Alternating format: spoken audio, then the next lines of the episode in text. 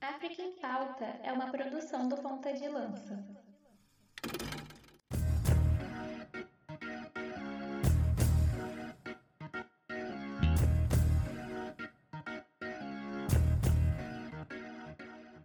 Atenção, Ponta de Lança! Começa agora o África em Pauta, a ponta da lança da informação sobre o continente mãe. E no África em Pauta, você sempre se informa sobre política, economia, esporte, cultura e, por que não, fazer um resgate histórico e geográfico do continente onde a vida nasceu. Para, para, para, para, para, para, para, para, para, para, que dessa vez não é o Marcos que vai apresentar o programa, tá? Eu vou voltar de novo a fita pra gente recomeçar.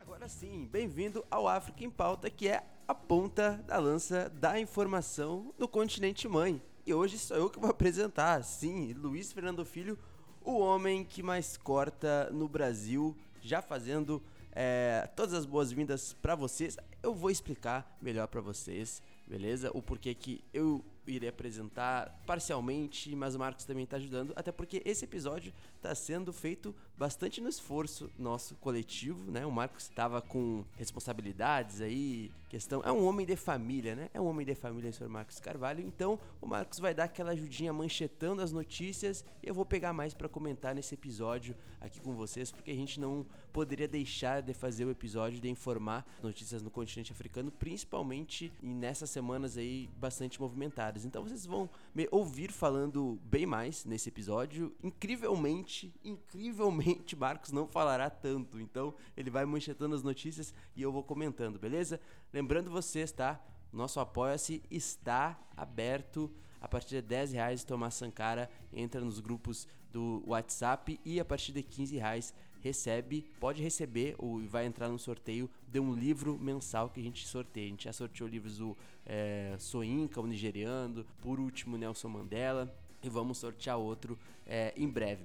Nossa chave Pix também, se quiser contribuir com o nosso projeto, é sempre muito importante porque a gente consegue investir mais, né? É, tanto no podcast, é, em outras questões técnicas também é, do nosso projeto. Então, a chave do nosso Pix está aqui na descrição, assim como o nosso canal gratuito do Telegram. Por lá a gente sempre solta notícias, informações e até também quando sai os episódios do podcast África em Pauta. Então, dessa vez não vai ser tão demorado, tá?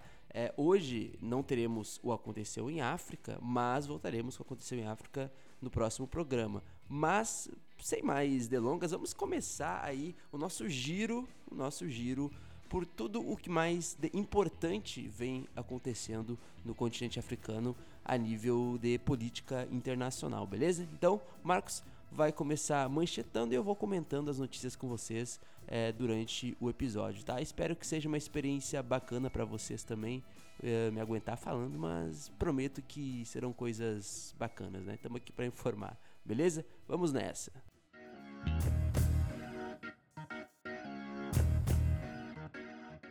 Vamos começar por uma notícia mais geral, né? Uma notícia é, é, do continente em geral, que dá conta de que o homem mais rico da África perdeu aí 1,1 bilhão de dólares com queda das ações da Dangote Cement. Né? E só um, um dado curioso, antes da gente entrar nessa, nessa notícia, né, Luiz? É que é o seguinte, né? É, nós temos aí mais de 2,1 trilhões de dólares né, que estão nas mãos de, de poucas pessoas né, no, no continente africano. E a estimativa é que isso aumente 38% nos próximos 10 anos.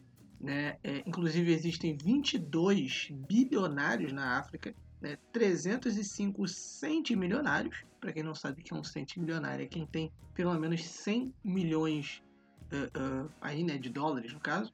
6.700 multimilionários, com pelo menos 10 milhões né, de fortuna. E a África do Sul tem a maior riqueza é, combinada né? São 651 bilhões de dólares Né? O Egito vem logo atrás com 307 bilhões e a Nigéria né, com 288 bilhões.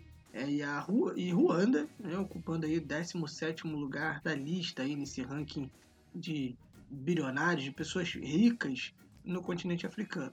É, a riqueza total caiu 7% na última década, né, e entre 2011 e 2021. É, e esse desempenho aí foi limitado pelos fracos retornos né, nos três maiores mercados africanos, né, que aí são África do Sul, Egito e Nigéria. E Angola também teve um desempenho fraco, Angola vinha numa crescente, né, vinha numa maré de crescimento e acabou entrando numa crise aí, enfim, é, desde 2007 vem, de 2017, perdão, vem só em queda. Por outro lado, né, as Ilhas Maurício foram o mercado de crescimento mais rápido em África durante né, esse período de análise, aí, logo seguido por Ruanda. Isso, no caso, né, em uh, números percentuais, Luiz. Inclusive, eu tenho um amigo que deve ter opiniões bem fortes relacionadas a bilionários, que é César Augusto Chidozi. Um abraço para o nosso querido César Augusto Chidozi, um grande fã bilionários pelo mundo. Mas aqui a gente vai falar sobre milionários e, evidentemente, como o Marcos já é, bem exemplificou, toda essa questão no continente africano, enfim. E é importante falar, né, porque o Dangote, né, que é fortuna avaliada em só em 2 bilhões de, de dólares. Só isso, só isso. Patrimônio líquido do Dangote, né. O Aliko Dangote, né, que ele é o homem mais rico é nigeriano, inclusive, ele tem Dangote Cement, com perdão trocadilho, não à toa é uma fábrica de cimentos, né? É, e aí, é, Marcos, de acordo com o que vem acontecendo na Bolsa de Valores, aquela coisa do, do, do subir, cair, essas coisas assim, no dia 23 de julho, no fechamento é, da Bolsa de Valores na Nigéria, as ações da empresa caíram 1,1 bilhão de dólares, né? Mas também lembrando que alguns meses atrás, nos primeiros cinco meses, na verdade, a Dangote Cement tinha conseguido já 2 bilhões de aumento em seu patrimônio líquido e agora perde um pouco mais da metade é, em algumas semanas, né? Então é uma queda bem significativa desse bilionário é, africano, de acordo, é, evidentemente, com os relatórios da Billionaire Africa. E de acordo também com alguns dados recuperados que a gente foi pesquisar da Bloomberg Index, é, o patrimônio líquido da Dangote é, não só caiu 1,1 bilhão é, nessas últimas semanas, no acumulado dos últimos dois meses, para ser mais preciso, como, por exemplo, saiu, ou seja, o patrimônio líquido geral da empresa é de mais de 21 bilhões de dólares, né? E após o fechamento da bolsa de valores de 23 de julho, caiu para 19,9 bilhões. Ou seja, é muita coisa ainda, né? Independente da perda ou não, né? Importante também falar, Marcos, ainda sobre o Aliko Dangote, é que esse resultado é muito por causa da queda nas ações Dangote Cement, né, que caíram ali para uma alta histórica de 300 nairas, o que deve ser ali cerca de 72 centavos de dólares, né, digamos assim é, 23, em 23 de maio. E isso também resultou numa perda de 11,7% para os acionistas é, nos últimos dois meses é, na empresa. Mas, Marcos, como bilionário, milionário, essa galera perde muito, mas ao mesmo tempo ela sempre segue ganhando. Apesar dessa queda de 1,1 bilhão do patrimônio líquido da empresa, a Dangote ainda conseguiu aumentar cerca de 832 milhões de dólares somente esse ano, devido ao desempenho acumulado, é, principalmente no ano da sua participação. Só nesse ano, e aí, enfim, perdeu 1 bilhão, né, 1,1 bilhão, mas no geral conseguiu aí um patrimônio líquido durante o ano uh, bastante considerável, né, em aumento, né. No primeiro trimestre de 2022, a Dangote Cement registrou um lucro de 105,9 bilhões de nairas, né, nairas é a moeda é, nacional da Nigéria, o que dá cerca de 255 milhões de dólares, um aumento de 18% em relação ao ano passado, né, e um lucro bastante grande da, da dessa empresa. Então, querendo ou não, no total da empresa em relação ao seu valor líquido, no geral, foi de 18,6%. Né? Então, o homem mais rico do continente africano, o nigeriano Aliko Dangote, segue sendo muito rico e bilionário, ou seja, não mudou é, muitas coisas assim, né? Então, é mais ou menos isso para os fãs ou haters bilionários, independente de qual for o continente.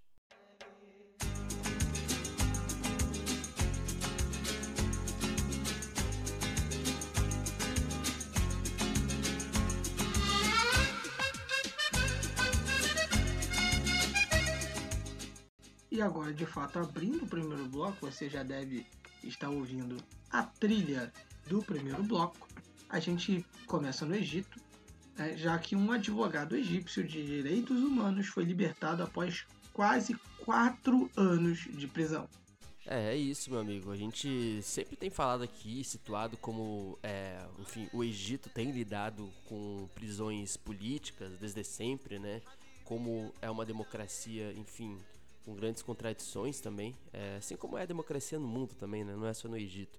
Mas principalmente é, no Egito, é, eu falei até um tempo atrás, né, como o sistema carcerário ele é repleto é, de presos políticos, isso pode significar, né, querendo ou não, um exemplo aí bastante duro né, do, dos regimes do, do Egito, principalmente de acordo com o que a gente tem visto nos últimos anos, né, na última década é, pós-primavera árabe, até mesmo antes da primavera árabe, o juiz egípcio, Marcos, é, ele ordenou na segunda-feira a libertação, então, do advogado de direitos humanos que estava sendo mantido em prisão preventiva. Cara, prisão preventiva por quase quatro anos. Imagina essa prisão preventiva, né? Quatro anos, né? Por um movimento de protesto francês. Isso foi o que relatou ali os grupos de direitos humanos também que estão em sua defesa, porque o Mohamed Ramadan, de 47 anos, ele havia sido preso em 2018. Olha só, depois de postar uma foto no Facebook, né, pessoal dele, pessoal dele, vestindo o colete amarelo, em apoio àquele movimento de protesto do colete amarelo, né? Enfim, da, da classe trabalhadora lá na França, se revoltando contra o sistema e que agitou bastante a França nos últimos anos, né? Então, é, ele foi acusado de terrorismo, de acordo com o governo egípcio, né, e foi colocado em prisão preventiva, que, enfim, era uma punição que pode durar até dois anos no Egito e durante a qual os suspeitos são mantidos sem julgamento. Enfim, ele ficou quatro anos numa prisão preventiva sem julgamento é, enfim, para uma prisão que poderia durar dois anos é, no Egito. Enfim, não faz muito sentido, né? Só que o mandato, esse mandato de prisão preventiva, ele terminou em tese em 2020. Só que Mohamed Ramadan, o ativista, ele, o advogado, perdão, ele foi acusado de espalhar notícias falsas, ou seja, fake news, e foi novamente colocado em prisão preventiva de dois anos de novo, ou seja, foi uma prisão preventiva, depois mais outra prisão preventiva de dois anos. Então foram quatro anos. Quatro anos nessa. Então a libertação dele foi anunciada na última, na penúltima, na última segunda-feira, no caso, né, dia 25 de julho, e ocorreu poucos dias depois que o presidente Emmanuel Macron recebeu um colega egípcio, um colega, no, no caso, o presidente do Egito, Abdel Fattah al-Sisi, em Paris, onde os dois é, se encontraram. Inclusive, durante essa reunião, é, na última sexta-feira, no dia 29 de julho, Macron e Al-Sisi focaram bastante nos laços ali de segurança e defesa, e os líderes também abordaram algumas questões de, de direitos humanos no gabinete de Macron, né? Enfim, direitos humanos, Al-Sisi é sempre uma questão bastante delicada no Egito, né? Por outro lado, a Anistia Internacional disse na segunda-feira que estava alarmada pelos relatos de que o ativista, outro ativista agora, o Ahmed Doumar, havia sido torturado na semana retrasada por ter solicitado que o colega de prisão recebesse cuidados médicos. Doumar teria exigido que as autoridades prestassem serviços de saúde a Ahmed Samir, que é um pesquisador condenado a quatro anos de prisão lá em junho de 2021 por fake news nas mídias sociais. Isso tudo, evidentemente, de acordo com o governo, né? de acordo com o regime do Al-Sisi, que é uma acusação que normalmente é bastante frequente no Egito, é, principalmente dirigida a dissidentes no Egito, né? pessoas que enfim, acabam saindo fora do Egito é, e acabam, de certa forma, indo contra os interesses do governo. Normalmente, essas pessoas são enquadradas nesse tipo de lei e acabam sendo punidas é, muitas vezes de forma é, arbitrária, a gente já falou sobre isso, né? Porque termo terrorismo, ele pode ter várias interpretações, né? E no Egito não é diferente.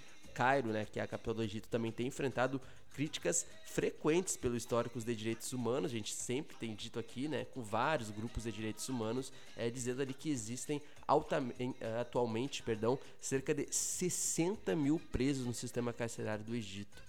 Muitos enfrentando condições ali é, enfim, bem difíceis é, nas celas, além da, de grande parte das celas dos grandes presídios estarem superlotadas. Então nós estamos falando de um sistema carcerário no Egito que, segundo os relatórios, deve ter no mínimo 60 mil presos políticos. Apenas presos políticos. Isso pode querer dizer muita coisa, tá? Então é isso. O advogado é, que ficou quatro anos numa prisão preventiva, o advogado egípcio Mohamed Ramadan finalmente foi libertado prisão. Agora, nós vamos falar aí da Tala Safwan. Né? A Tala Safwan é TikToker, né? que tem aí quase 5 milhões de seguidores. Né? Ela tem também 800 mil inscritos no canal dela no YouTube. E ela foi presa, foi detida na Arábia Saudita por um vídeo considerado imoral ou sexualmente sugestivo postado na sua conta do TikTok. E até porque, Marcos, nem só de dancinhas o, o TikTok sobrevive, né? Por exemplo, no Egito pode ser preso. E a gente já falou isso, né? Das meninas do TikTok. Quem aí é raiz aí, é, ouvinte de, de, desde lá do ano passado já deve ter ouvido a gente falar das meninas do TikTok que foram presas é, lá por, enfim, por questões que, de acordo com a nossa cultura aqui, pode ser que seja comum, mas, enfim, numa sociedade como a do Egito não é visto com muito bom grado, né? E aí a influenciadora, Marcos, ela de mídia social, né, egípcia, é, como tu bem disse, ela tem milhares de seguidores, né? E ela foi presa na Arábia Saudita depois de postar um vídeo considerado, abre aspas, sexualmente sugestivo, sexualmente sugestivo, em sua conta do TikTok. A Tala Safwan, que tem quase 5 milhões de seguidores no TikTok, Marcos. Não é pouca coisa, não. É 5 milhões de seguidores no TikTok e 800 mil assinantes no YouTube, inscritos ela publica principalmente vlogs ali nas quais ela discute questões sociais e programas de TV e enfim cria brincadeiras e desafios e o conteúdo dela é bastante é, popular entre os adolescentes árabes é, e nesse vídeo na qual ela foi condenada, recentemente postada no TikTok, Safwan fez uma videochamada com uma amiga saudita, no caso, né, que ela convida para casa dela em Riyadh, assistia sozinha, etc, etc. Mas quando essa amiga recusou o convite porque era tarde, por exemplo, a Safuan no vídeo respondeu o seguinte, abre aspas para ela: "Melhor ainda, porque todo mundo vai dormir e não vai ouvir o que vou fazer com você". Foi nesse nível. Aí ela, enfim, aí ela fala ainda: "Eles não vão ouvir seus gritos, de tantos nos divertimos, nos divertirmos". Perdão.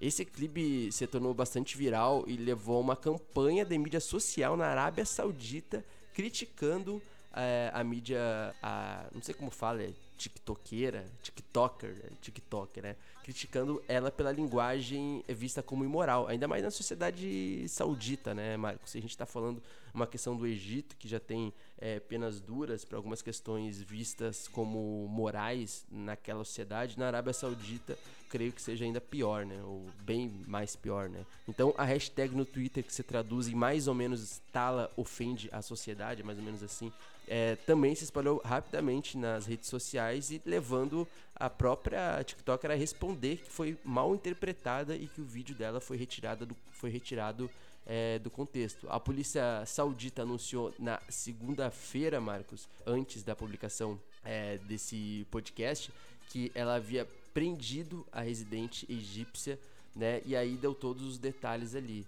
É, não ficou é, exatamente muito nítido é, quando a prisão ocorreu, mas ela foi anunciada na segunda-feira, né? Mas o anúncio é, aconteceu dias depois que as autoridades de a, a, imprensa saudita solicitou ao YouTube que removesse os anúncios que consideravam ofensivos aos valores e princípios islâmicos. E o YouTube, inclusive, excluiu o vídeo, tá? Então é isso, uma TikToker aí jovem sendo detida na Arábia Saudita por um vídeo considerado imoral. Agora nós vamos para o Marrocos, já que pelo menos duas pessoas morreram nos incêndios florestais que devastaram o país. Notícia essa que a gente postou lá no arroba pontalancapdl, né, o Twitter que mais cresce no Brasil, né, também no Instagram, enfim, nas nossas redes sociais nós falamos aí sobre os incêndios florestais que uh, estão ali devastando o Marrocos. Isso mesmo, Marcos. É, a gente tinha atualizado aquele dia, é, a gente até deu uma notícia um pouco de última hora, de acordo com a gravação é, e o horário que a gente é, acabou fazendo no episódio 38, que pelo menos depois, né, de tudo que aconteceu, as últimas atualizações é que pelo menos as duas pessoas que faleceram como resultado dos incêndios florestais no Marrocos, né, enfim, a gente está falando de uma semana que foi pesada é, no Marrocos em relação aos incêndios que continuaram durante essa semana, né, as chamas continuaram é, ali infestando algumas regiões do país, principalmente no norte do país. E aí tem um detalhe, tá, Marcos? É importante a gente citar também é uma questão evidente que é também muito alarmada pelo aquecimento global é, no mundo e também no continente africano. E a gente está falando também é, de uma região ali norte da África, né, cercado ali por territórios, por um território geral que é de desértico, né? E como se não bastasse isso, o país vem sendo atingido pela seca, que vem durando aí já um bom tempo, e isso tudo também contribui para esses incêndios, né? apesar de que sempre tem um, uma mão ou um braço humano relacionado a isso, caso aos incêndios florestais no Marrocos ou em outros lugares do mundo. Né? As autoridades elas disseram na terça-feira, na data de publicação desse podcast, que duas mulheres morreram por inalação de fumaça na província de Larache, no norte do país, segundo a AFP. É, inclusive, é, contando com o geral, Marcos, pelo menos quatro pessoas já faleceram nessa região por causa dos incêndios, contando o geral para além é, dessa semana. Né? As condições de secas também, além do calor que a gente falou no último episódio, né? Foram, são dias aí que estão fazendo, principalmente no norte do país, mais de 40 graus. Então, é, isso vem acontecendo desde do início de julho, basicamente. Então, já está bem crítica a situação, né?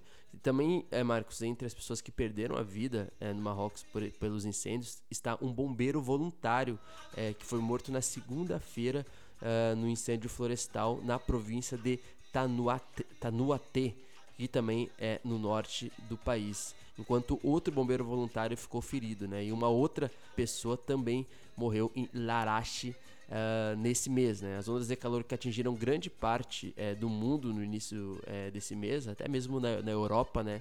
Teve um efeito ainda mais brutal no continente africano, no Marrocos, né?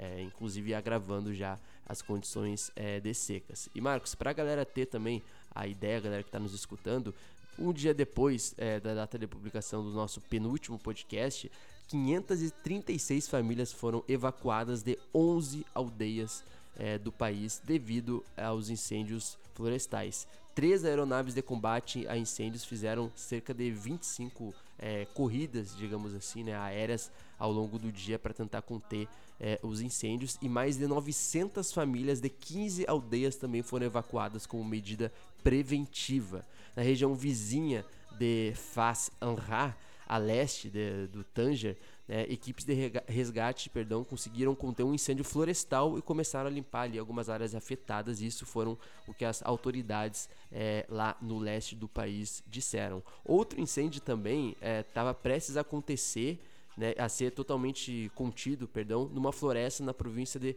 Taunuate também no norte, depois de quase 50 hectares de cobertura florestais terem sido destruídos. Colocando num geral, Marcos, é, principalmente de acordo com o ministro da Agricultura no Marrocos, o Mohamed Sadiq, ele também vem supervisionando as florestas do país e, enfim, os dados que a gente tem aqui é que a área total afetada pelos recentes incêndios chegou a 10.300 hectares afetados pelos incêndios. Isso é muita coisa, eu não consigo nem equiparar o tamanho disso para explicar para o pessoal que está nos ouvindo, né?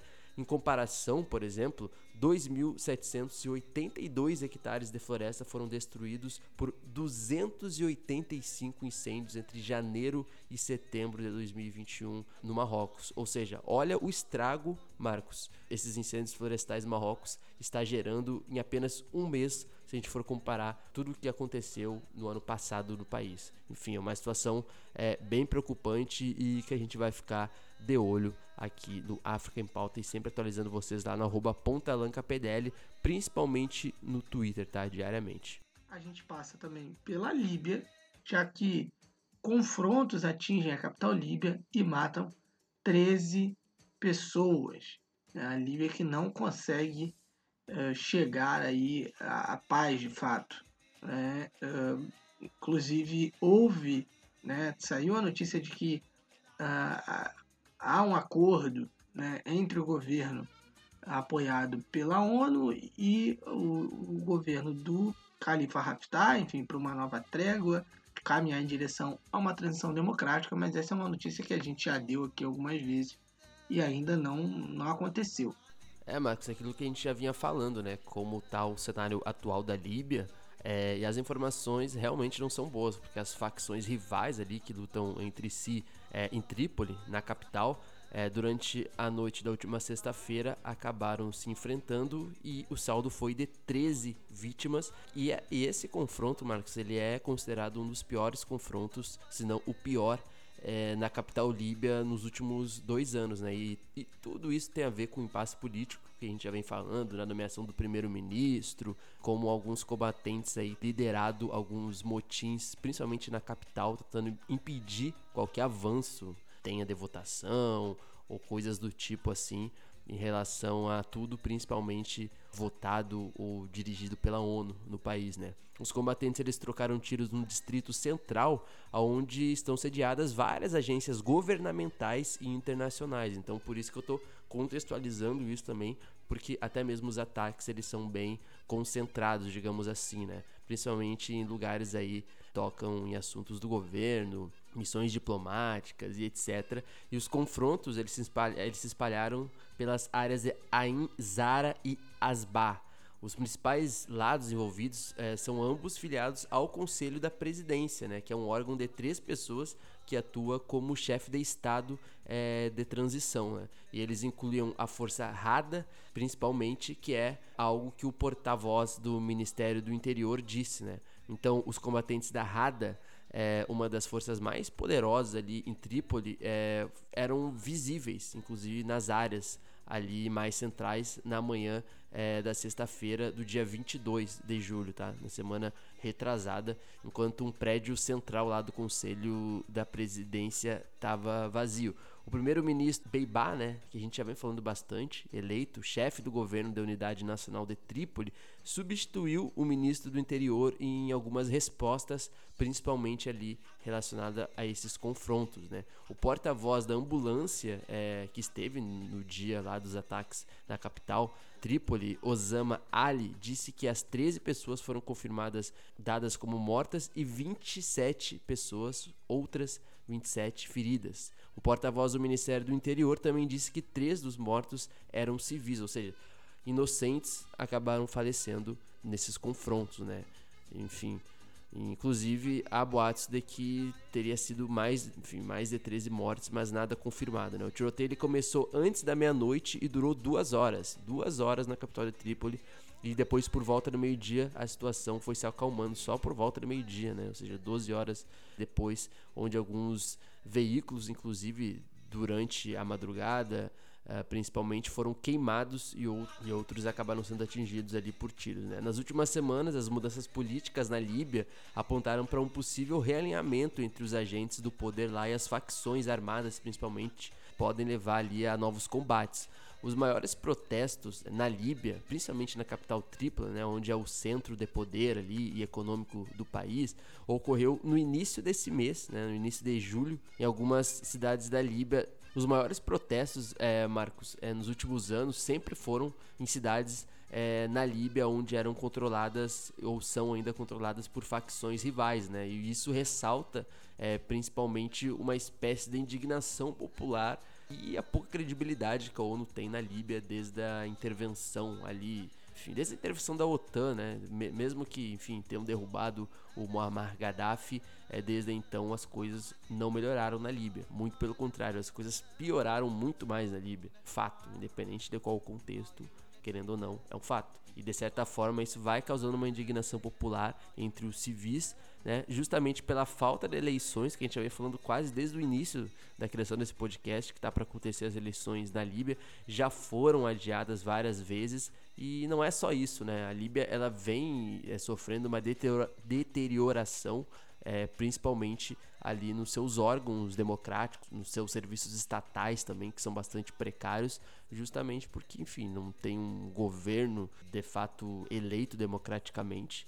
Então fica bastante difícil a situação na Líbia até o momento. E Marcos, para confirmar aqui, só para dar uma atualizada também para o pessoal que está nos ouvindo, o comandante Khalifa Haftar ele foi condenado por um tribunal dos Estados Unidos por crimes de guerra. O tribunal é, norte-americano decidiu que o Khalifa Haftar é responsável por crimes de guerra de guerra, perdão, e por execuções extrajudiciais e tortura na Líbia. Algumas várias famílias líbias, não só algumas, né, afirmaram que o chefe do Exército Nacional da Líbia, né, que é sediado no leste do país, a gente sempre comenta aqui também a rivalidade que tem do leste das facções rivais e políticas no leste do país com o grande centro, Trípoli, Uh, disse, as famílias disseram que ele é responsável pelo bombardeio e tortura dos seus parentes. Um juiz federal é, da Virgínia disse que o Haftar foi condenado por não ter cooperado com a justiça e ele, e ele acrescentou também que o Marechal, ele acrescentou também que o Khalifa Haftar pode apelar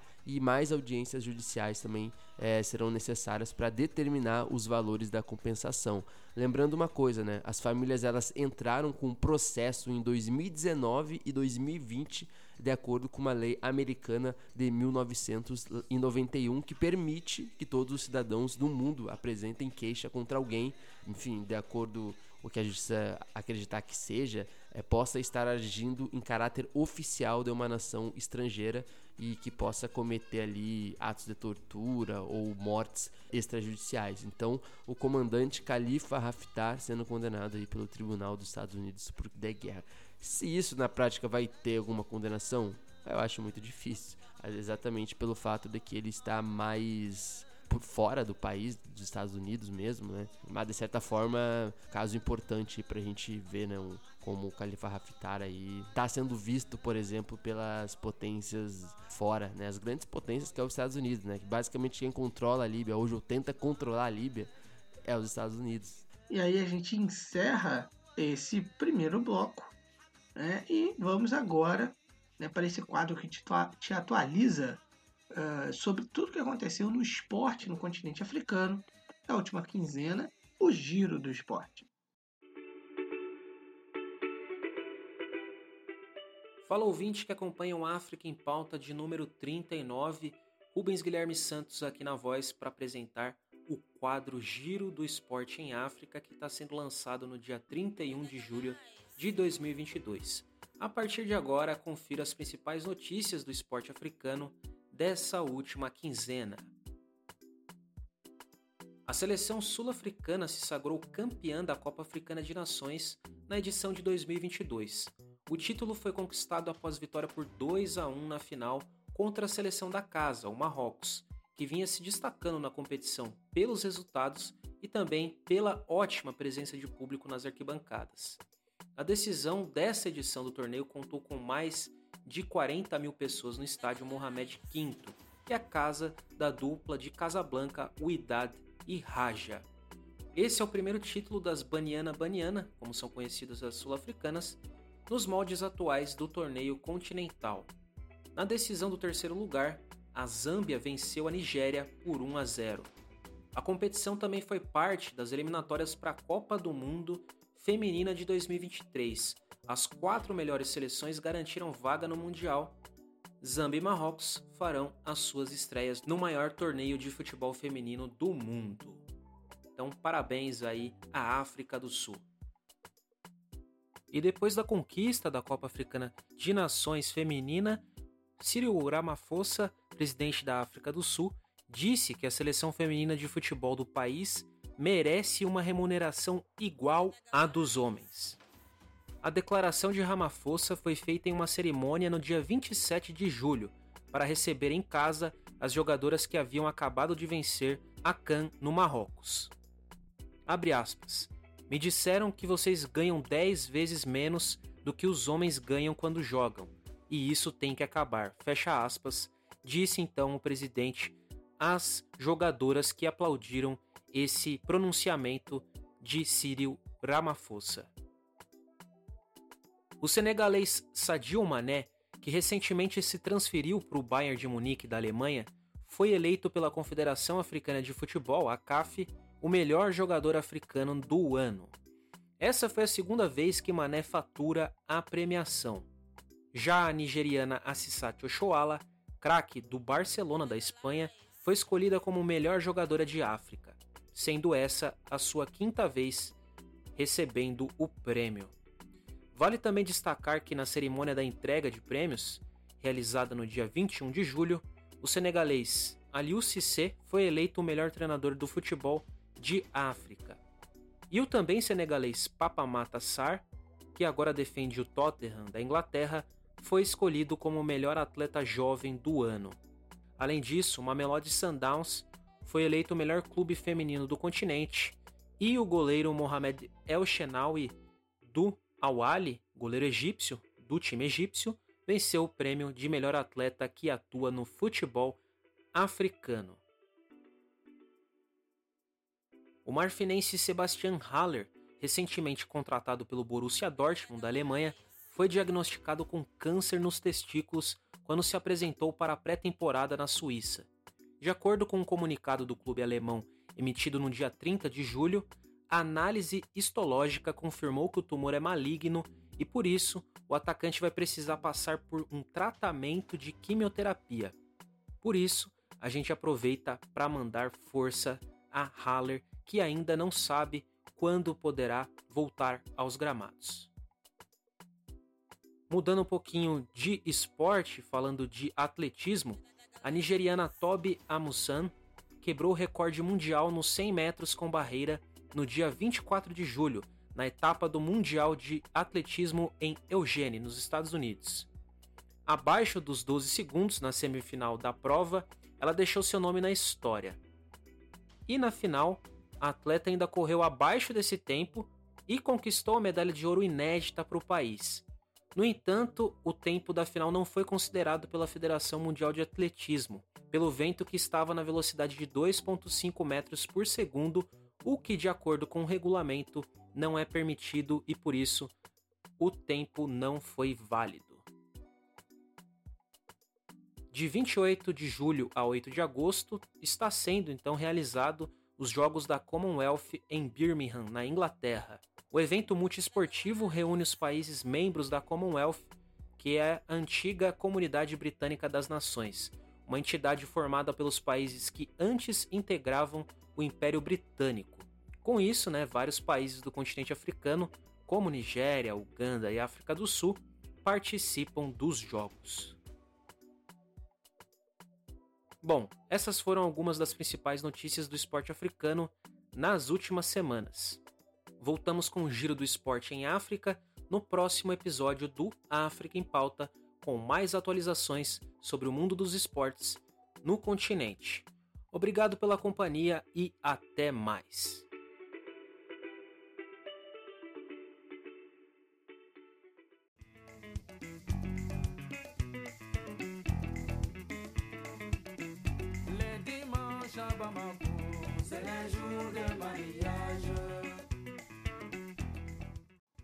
Voltamos do giro do esporte e a gente, né, você já deve estar ouvindo a trilha de bloco principal, né, é porque nós vamos para nossa principal que é a Tunísia, já que teremos aí um referendo para aprovação da nova constituição do país. É um país que vive sob o comando de Kais Saied, né, presidente, enfim, é, é, ele é o poder executivo, legislativo, judiciário, né, é um ditador, né, como a gente vem falando aqui há bastante tempo.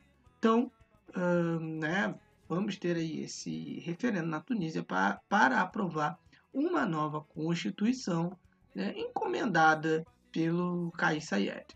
É, Marcos, chegamos à pauta principal do programa, é, até porque o famoso referendo né, para a nova Constituição da Tunísia, orquestrado pelo Kais Saied, foi aprovado para a surpresa de quase ninguém que nos ouve aqui no podcast e de quase ninguém também que vive na Tunísia, né? É, só que aí a gente tem várias questões, tá? Vamos primeiro aos fatos. O referendo era basicamente, né, em o sim e o não, né? Quem apoiava a nova Constituição, a implementação dela, e quem não apoiava.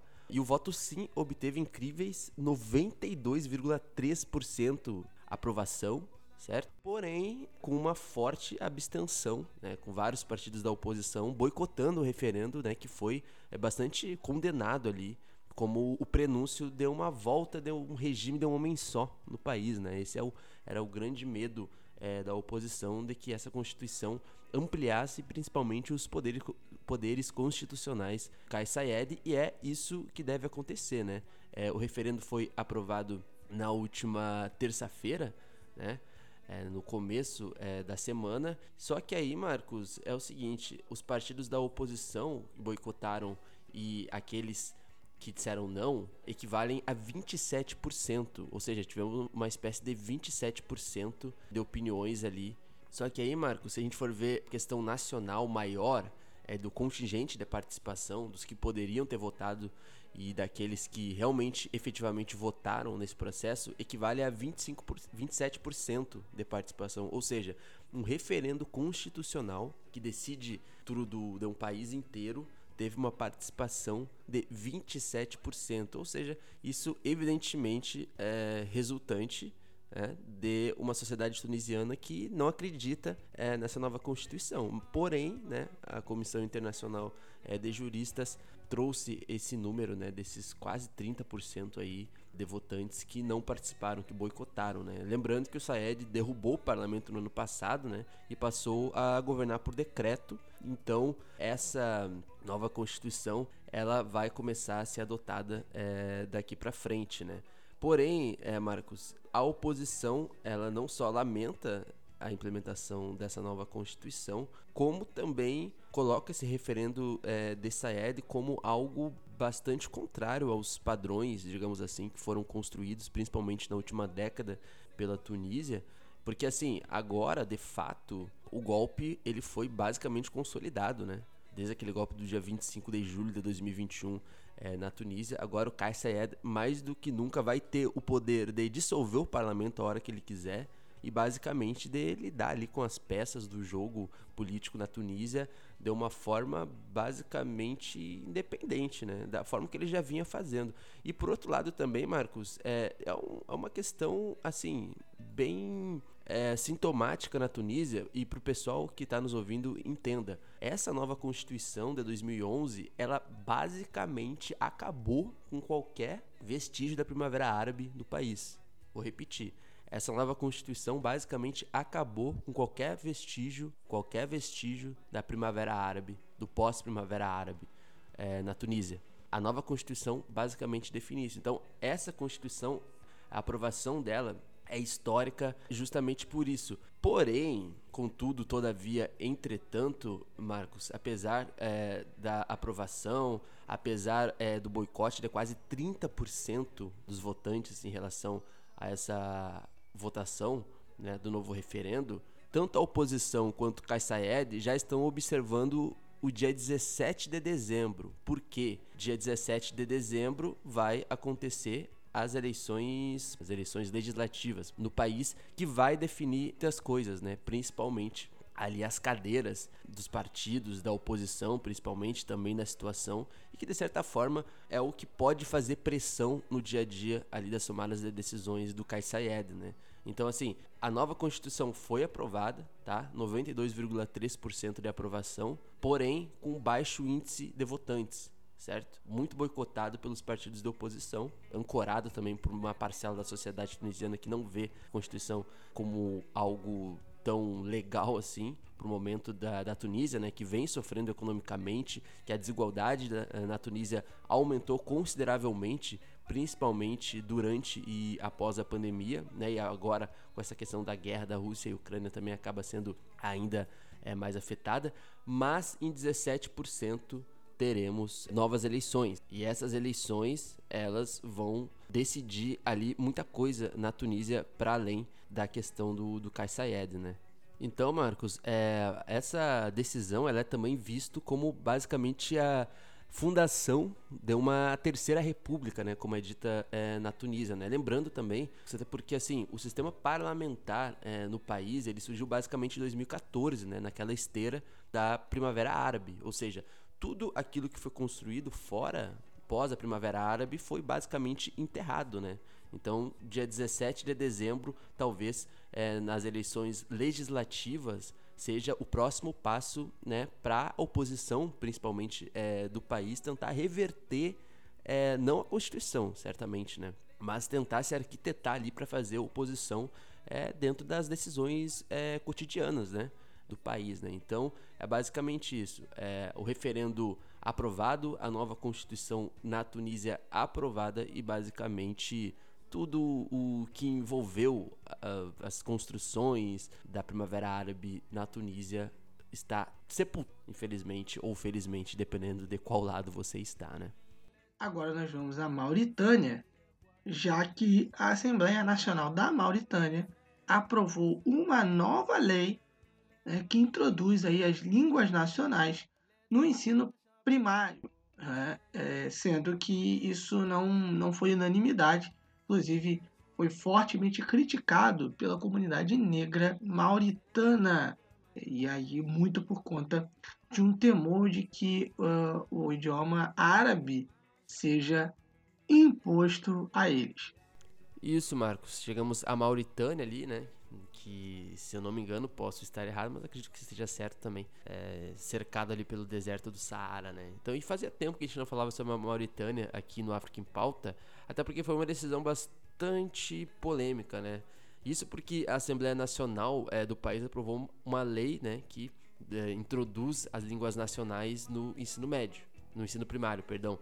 Mas esse texto que foi aprovado no país, ele foi bastante criticado, principalmente, Marcos, e o pessoal que nos ouve, pela comunidade negra mauritana, Mauritânia, ou Mauritana, Mauritana, acredito que seja que teme, por exemplo, que o árabe é, seja algo imposto, né? A, a, enfim, a língua, né?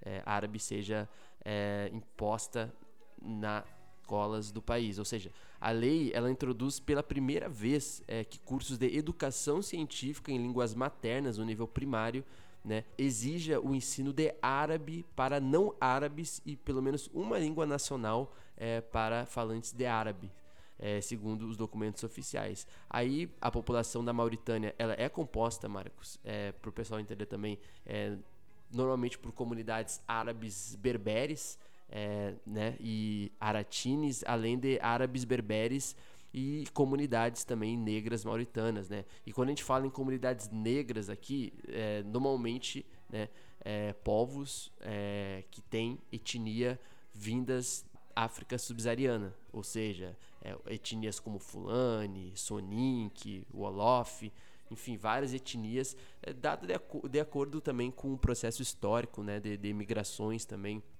de povos, de populações até chegar à Mauritânia ao longo da história. Então, quando a gente fala comunidades negras mauritanas, são é, pessoas é, que têm no seu fluxo aí, ou famílias, antepassados, é, que são da etnia é, daquelas regiões da África subsaariana, né? A, a, chamada África Negra, como costumam dizer.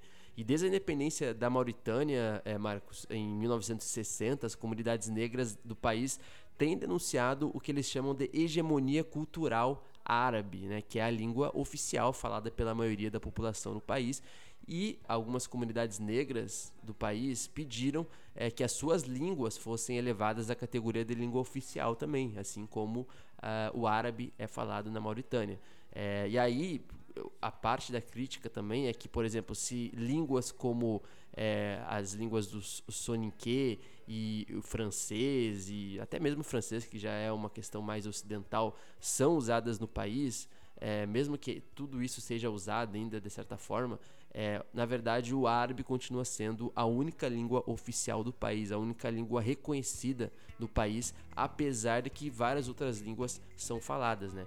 O ministro da Educação Nacional, o Mohamed Melainini, ele disse aos parlamentares que a nova lei visa, abre aspas, por fim a alarmante deterioração do sistema educacional é, nacional. Essa foi a justificativa do, do ministro da Educação Nacional da Mauritânia. Segundo também a deputada de oposição, a cadiata Malik Diallo, o novo texto é, abre aspas, um passo em frente para que as crianças comecem a apresentar, a aprender, perdão, uh, a sua língua materna. No centro desse conflito está um outro artigo também, com o artigo 65 dessa nova lei, que afirma que, abre, o, abre, o asp, abre aspas, o árabe deve ser ensinado a todas as crianças cuja língua materna não seja o árabe, como língua de comunicação e como língua de instrução. Ou seja, os ativistas negros da Organização para a Oficialização das Línguas Nacionais, a OLAN, denunciaram é, o artigo né, é, dessa lei que, de acordo com eles, consagra a injustiça linguística no país. Né? A Organização para a Oficialização das Línguas Nacionais também disse em comunicado na última terça-feira que duas pessoas que protestavam contra essa nova lei foram presas no país e cinco delas ficaram feridas na noite é, da segunda, né, durante um protesto em frente ao parlamento antes da adoção desse texto que acabou sendo aprovado. Então é treta e mais treta sobre uma suposta hegemonia cultural da Mauritânia. Bom, a gente vai chegando à África Ocidental, né, e a gente começa pela Nigéria, já que a escritora Shimananda Ngozi Adichie, né, que inclusive a, a nossa PDL Julia, né, ela que é a designer do amanhã, a desenhista do amanhã, ela que faz as capas do nosso ponta de lança, é responsável pelas artes de tudo no ponta de lança. Né? Ela faz as capas aí do África em Pauta. Ela já teve a oportunidade de trocar umas palavras com a Shimananda, já entrevistou a Shimananda aqui para o PDL. Né? Enfim, a Shimananda Ngozi declarou o apoio dela a uma candidatura uh, presidencial para 2023. E o escolhido é o Peter Obi, não é isso, Luiz? É, é, é isso mesmo, Marcos. É, quando a gente colocou essa notícia lá no, no nosso grupo, né, de pautas, o Shidozi, ele disse a, a seguinte frase: Hum, interessante filósofo é, César Augusto Dozi. E, cara, assim, primeiro que eles são amigos pessoais, né? Então tem essa questão aí. E mesmo que as eleições sejam, entre aspas, somente em 2023, apesar de ser no começo é, de 2023, as eleições elas já estão em pauta há muito tempo, né? Tanto é que a gente veio falando já há algum tempinho das pré-eleições, na verdade, é, na Nigéria. E o Peter Obi, ele é conhecido como uma espécie de candidato que possa conseguir angariar ali mais o voto dos jovens é, da Nigéria, né? Lembrando que a Nigéria é um dos países mais jovens do continente africano, né? E a Chimamanda é, eh, Adichie, perdão, a escritora, ela, enfim, nem precisa a gente falar, né, de, de, qual a influência dela no mundo da literatura ou no mundo mesmo, né? Ela que costuma sempre é, falar sobre questões de feminismo, das mulheres é, africanas, tem várias obras também falando aí é, sobre a questão é, das mulheres africanas nas, nos seus livros. E o Obi ele é o candidato presidencial do Partido Trabalhista, né, o LP, é, que vai concorrer nas próximas eleições é, presidenciais. E assim, Marcos, ela compartilhou uma foto com o Peter Obi no Facebook, né? É, no aniversário é, dele, no qual ele completou 61 anos na terça-feira. E ela disse exatamente o seguinte: vejam só, ou melhor, escutem só, né? Mal posso esperar pelo dia 25 de fevereiro de 2023, quando eu, com orgulho pessoal e com esperança no que a Nigéria pode se tornar, votarei em você, no caso Peter Obi, e em seu companheiro de chapa, o senador Yusuf Dati Baba Ahmed, autor de Metade de um Sol Amarelo. Ela também disse que é inspirada pela curiosidade intelectual de, de Peter Obi e a sua ânsia genuína é, pelo, digamos que, amor à educação no país e inclusive é, ela homenageou ele por serem amigos e tal e agradecendo também é, de certa forma o Peter Obi ali por lidar é, de uma forma positiva desde que ela perdeu é, os pais, né, durante a pandemia. Inclusive, posso até colocar como indicação é, o livro dela, que é o último livro sobre, enfim, a perda do pai dela, né? Além do, dos best-sellers também é, que ela tem e bastante famoso, né? Então, Marcos, as eleições oficialmente a campanha não começou, mas as pré-eleições aí elas estão fervendo na Nigéria e enfim é uma é, é, algo que promete demais as eleições na Nigéria bastante decisivas e o Peter Obi aí já tendo o, o apoio de uma celebridade internacional né? Isso tem um peso muito grande é, também. Então principalmente na diáspora nigeriana né? Que ainda é, pode votar né? Consegue votar. Então mesmo que seja no continente menor evidentemente do que os nigerianos que estão morando no país isso ressoa bastante também na diáspora nigeriana. Ainda na Nigéria, temos aí um, um fechamento de escolas públicas e privadas em Abuja, né, muito por conta do terrorismo. Muito não, né? Exatamente por conta do terrorismo. Os moradores ali da capital federal estão ali é, né, sob a, a, ameaça terrorista né, e isso causou é, o fechamento ali de escolas públicas e privadas, né, o que fez os, os moradores lamentarem bastante.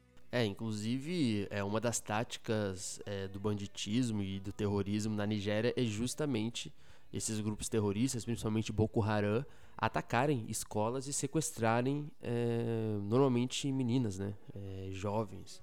É, isso é uma tática bastante conhecida então, enfim, essa é uma questão bastante complicada historicamente para a Nigéria, principalmente a partir da última década, né? Então, os moradores ali do território é, lá de Abuja, né, na, na, capital, última capital, né, porque Lagos já foi a capital da Nigéria, é, estão bastante preocupadas, né? Principalmente porque assim, a gente está falando de escolas públicas e privadas, né, Marcos, como tu bem citou. É, e falando lá com a, com a, com a Vanguard, né, o, o, jornal perdão, da Nigéria, o Deji Adenyanju disse que o fechamento das escolas públicas e privadas é, na capital significa que os terroristas estão ganhando vantagem com seu reinado é, de terror. Eu vou abrir aspas para ele aqui para vocês terem noção, é, enfim, dos efeitos que isso tem. Ele disse o seguinte: os terroristas estão vencendo e a agenda é que a educação ocidental é proibida. Então, se os terroristas estão tendo sucesso, mesmo sem bombardear as escolas, as instituições do governo e o governo já estão fechando as escolas e fechá-las significa uma situação vantajosa para os, terroristas. É, o mesmo, a mesma pessoa lembrou também que os nigerianos estavam convencidos de que um histórico de um dos candidatos dos part do partido, dos partidos da oposição antes das eleições presidenciais de 2015. E aqui, assim, ele não falou nomes, mas ele está falando do Buhari, né? Que, enfim, é, se elegeu justamente com a promessa de erradicar o terrorismo é, na Nigéria, né? Que já é uma questão bem difícil. É a mesma coisa que dizer que vai acabar com a corrupção no Brasil. Tem gente que, enfim, consegue se eleger com esse discurso. O Buhari, de certa forma, colocou a questão do terrorismo, que é bem alarmante no país, e aí, enfim, isso acaba caindo sobre o Buhari, né, que é o atual presidente, que tem aí mais alguns meses, cerca de seis meses aí de mandato, né, já que ele não irá é, se candidatar até pelo fato de que já cumpriu aí os seus dois mandatos, né? Conseguiu uma reeleição. Então, essa é a situação bem, bem preocupante em Abu. A gente está falando de uma capital de um país da, da, Nigéria, que é uma grande potência, fechando escolas públicas e privadas, é, enfim, por não ter capacidade de responder de forma de um, com viés da, da defesa mesmo, né? É, do, do, terrorismo e quem perde com tudo isso é a educação do país e as crianças, né? Ainda na África Ocidental a gente dá uma subidinha, né? E fala, né, de Gana, já que o país declarou surto da doença do vírus Marburg. Né? A gente inclusive é, falou, né, Luiz, sobre né, alguns casos que estavam é, crescendo, episódio passado, uma doença que né, uma febre hemorrágica quase tão mortal quanto o ebola, e agora Gana declara surto da doença. É, Marcos, a gente já tinha falado até sobre uma questão da, de Gana, né, que é um dos países aí no mundo que tem, enfim, pessoas contraindo outra doença, né, que não é o vírus Marburg, mas a questão da varíola dos macacos. Mas nessa questão, dois casos da doença, né, do vírus Marburg, que é um, basicamente uma febre hemorrágica ali, bastante mortal, inclusive, inclusive bastante comparada em relação aos níveis de, de letalidade, bastante comparada ao ebola, né? Então, o vírus Marburg ele foi registrado em Gana e os primeiros eh, foram anunciados pelas autoridades de saúde no domingo retrasado, esse domingo do dia 31, no domingo eh, passado, né? Uh, então, enfim, os primeiros registros em Gana. Em 8 de julho, uh, algumas amostras de sangue de duas pessoas na região sul de Ashanti sugeriram que o vírus Marburg e as amostras foram enviadas ao instituto lá em Dakar, né, para confirmação, o que acabou, é, enfim, afirma, que acabou, que acabou aí colocando pela primeira vez Gana confirmando realmente a presença do vírus e as 98 pessoas identificadas ali como casos de contato, né, com quem teve a doença estão atualmente em quarentena, né? E isso foi o comunicado é, do governo é, afirmou, né? E observou também que nenhum outro caso do vírus foi detectado entre esses pacientes aí até agora. Ou seja, a doença do vírus Marburg é transmitida aos humanos é, através de morcegos é, frugívoros e ela vai se espalhando em humanos através do contato direto com fluidos corporais, né, de pessoas infectadas. É, isso é o que a gente consegue pesquisar em relação à Organização Mundial da Saúde, que define né, o vírus é, Marburg. Outra questão também, Marcos, para que o pessoal que está no, esteja nos ouvindo aí compreenda, a OMS, a OMS ela anunciou em setembro de 2021 o fim do primeiro, é, a primeira leva, digamos assim, o primeiro surto do vírus Marburg na África Ocidental, 42 dias após a identificação de um único caso na Guiné. E esses surtos e outros casos esporádicos já haviam sido relatados em outros lugares do continente africano, incluindo Angola, Quênia, Uganda, África do Sul e República Democrática do Congo. A, a, o início dessa doença costuma ser bastante súbito, enfim, com febre, é, dor de cabeça, mal-estar, e as taxas de mortalidade desse vírus variam entre 24% até 88%, ou seja, é bem difícil de afirmar um, uma porcentagem sim, mais certeira das taxas de mortalidades em relação a esses surtos anteriores, mas dependendo da cepa do vírus e do gerenciamento dos casos, isso pode ser ainda menor, por exemplo, né? uma variação menor do que isso, mas então os primeiros casos aí, novamente, né, é, após os, o, os surtos do ano passado, em Gana. Vamos ficar de olho em relação a essa doença também, para a gente ir informando os nossos ouvintes e ouvintas do podcast. A gente vai ao Mali, Luiz, já que ainda naquela, naquela temática do terrorismo, né, militantes islâmicos, né, esses ligados à Al-Qaeda e ao Estado Islâmico, atacaram a principal base militar do país, né, ali nos arredores da capital Bamako. E mais uma vez, é, para a gente afirmar como o Mali realmente não estará livre tão cedo, né? Inclusive o governo, né? Até porque os militantes islâmicos atacaram a principal base militar do Mali, lá nos arredores da capital Bamako, na sexta-feira do dia 22 de julho, é, lá num complexo, num ataque é, dentro do complexo lá, né? Que envolvia carros-bomba, mas só que as forças armadas do país disseram que repeliram o ataque e, enfim, conteram a situação sob controle. Eu lembro de ter estar passando, é, Marcos, eh, aqui no Brasil, né, pela manhã e foi uma das primeiras coisas que eu vi. Foi basicamente no começo da manhã de sexta-feira aqui no Brasil. E aí, é, inclusive as imagens são bastante preocupantes, assim, é, do ataque, né?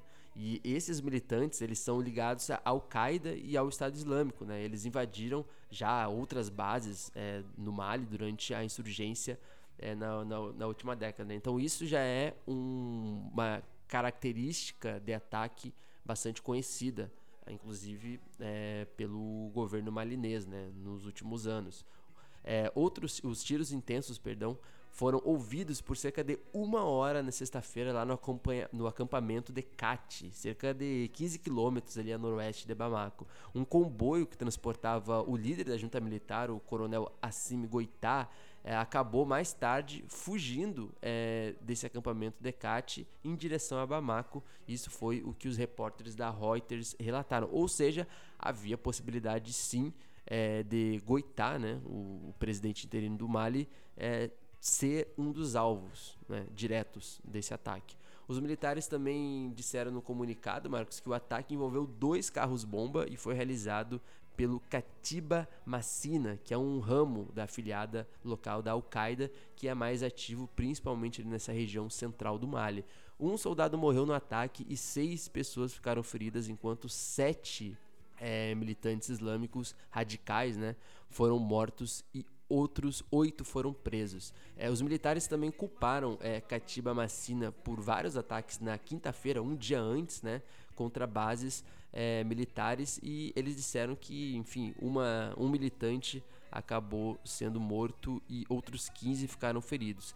Para o pessoal que está nos ouvindo ter um contexto melhor do que vem acontecendo no Mali em relação a esse tipo de ataque, Cat foi o local de motins lá em 2012 e foi basicamente entre 2012 e 2020 é, que vários, acho que já, acho não, né? Já, a gente já teve um golpe, a gente já teve um golpe do golpe e agora temos o Assim Goitá, né? E entre 2012 e 2020, né, foram umas sucessões de golpes militares no país, né? E, e os moradores desse é, acampamento, né, eles disseram ali as reportagens da Reuters que os soldados, é, enfim, não pareciam estar lutando entre si dessa vez, ou seja, é uma, um novo tipo de momento aí em CAT, né?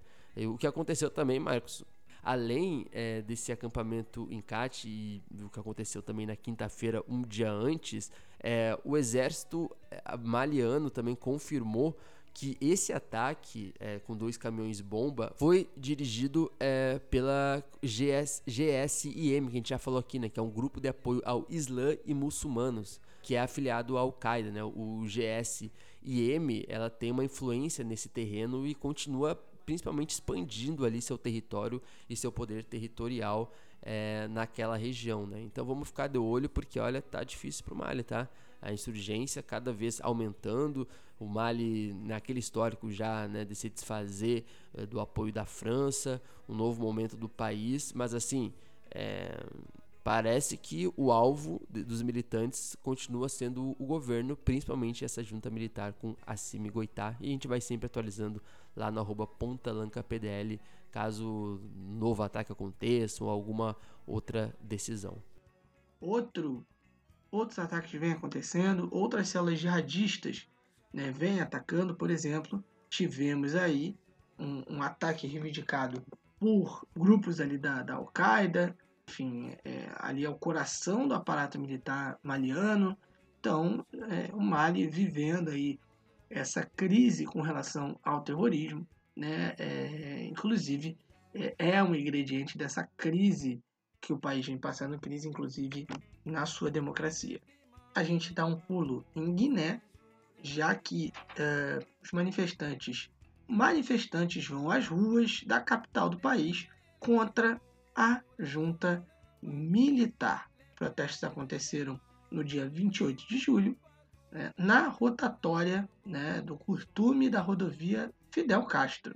Enfim, um, um ponto de destaque uh, no país, né, da capital do país, e aí uh, onde ocorre né, essa manifestação.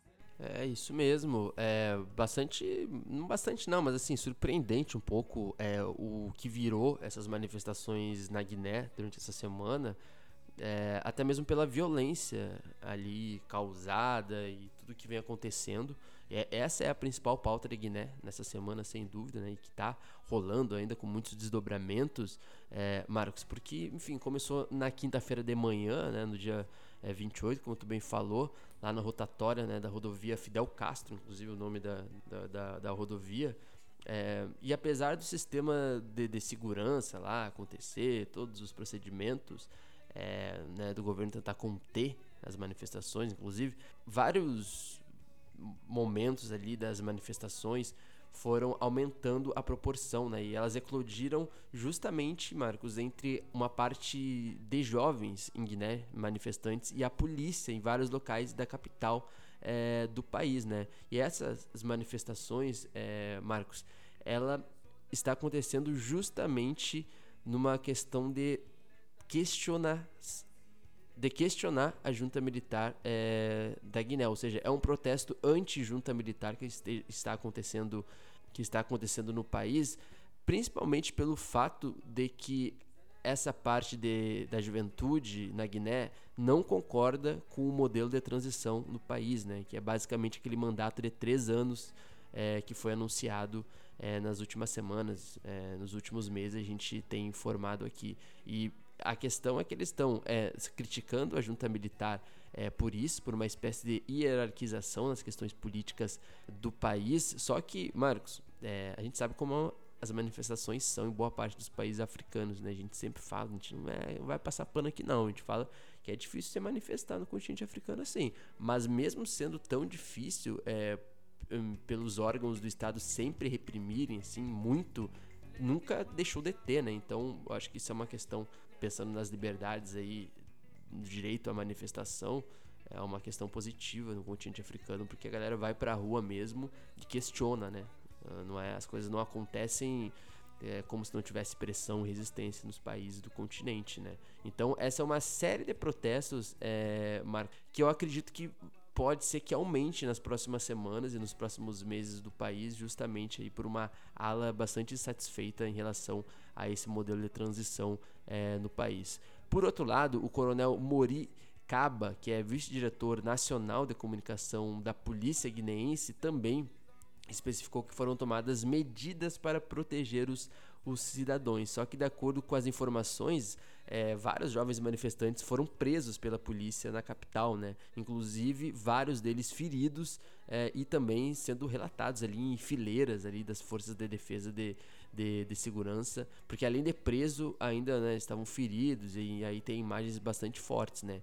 É, na noite do começo da eclosão dessas manifestações na Guiné, é, o atual presidente da CDAO, que é o Maro Sissoko Embaló, né, presidente da Guiné-Bissau, afirmou que convenceu a junta guineense de reduzir a transição é, de 3 para 2 anos. Só que essa não é uma informação ainda oficial. Parece que existe essa possibilidade de diminuir essa transição de 3 para 2 anos e que o Sissoko Embalou, o presidente da CDAO, está tentando colocar ali como uma pauta para ver se consegue reverter, mas o que se tem nessa semana são as ruas da capital tomadas por manifestantes e com bastante relatos aí é, de manifestantes sendo reprimidos, uh, presos e feridos. Então vamos ficar é, de olhos e ouvidos atentos pra, para o que está acontecendo em Guiné e esse movimento de questionamento em relação às decisões políticas da presidência interina do país. Uh, em Burkina Faso, né, uh, o ex-presidente, o Blaise Compaoré, né, ele que foi condenado pelo assassinato de Thomas Sankara, né, ele é, clama ali pelo perdão nacional. Ele pediu perdão à família do Thomas Sankara e ao povo burkinabe por todos os crimes cometidos sob o seu governo. Pois é, meu amigo Marcos, pois é, né? É, enfim, eu coloquei essa notícia lá no meu Twitter, no arroba Luiz Filho, para quem quiser seguir, é, sobre essa informação. eu já tinha falado, se não me engano, há um ou dois programas sobre o fato dele estar em Burkina Faso de forma confidencial, e aí descobriram que ele estava se reunindo, inclusive, com a junta militar é, do Damibá, né? Ele, né, que foi um ex-presidente, enfim, governou o país por mais de 30 anos e foi condenado à prisão perpétua, né, pelo assassinato do então amigo, né, Tomás San. E aí ele foi pedir um perdão nacional, foi uma carta lida à imprensa pela porta-voz do governo, inclusive, né, que é o Blaise Compaoré, né. Cara, e, e é complicado porque assim, aí se tem várias, várias camadas esse pedido de desculpa por Camporé, né? Ele tá exilado na Costa do Marfim há um bom tempo já, desde que ele saiu do país. É, e essa carta ela foi emitida na última terça-feira, né? Da, da, na semana de, da data de publicação é, desse podcast. E, e, as reações foram bastante mistas, é, Marcos, porque assim, esse perdão nacional ele significa o que na prática? é, significam algo sincero ou significa um perdão nacional para desfazer, por exemplo, a prisão, a condenação, na verdade, porque não foi preso ainda, mas a condenação é, dele sobre o assassinato de Thomas Sankara. Essa pergunta fica para quem está nos ouvindo, tá? Enfim, aí ele falou o seguinte na carta, tá? Me coloco à disposição da justiça do meu país. Peço perdão ao povo burkinense por todos os atos que posso ter cometido durante meu mandato e especialmente a família de meu irmão e amigo Tomás Sankara.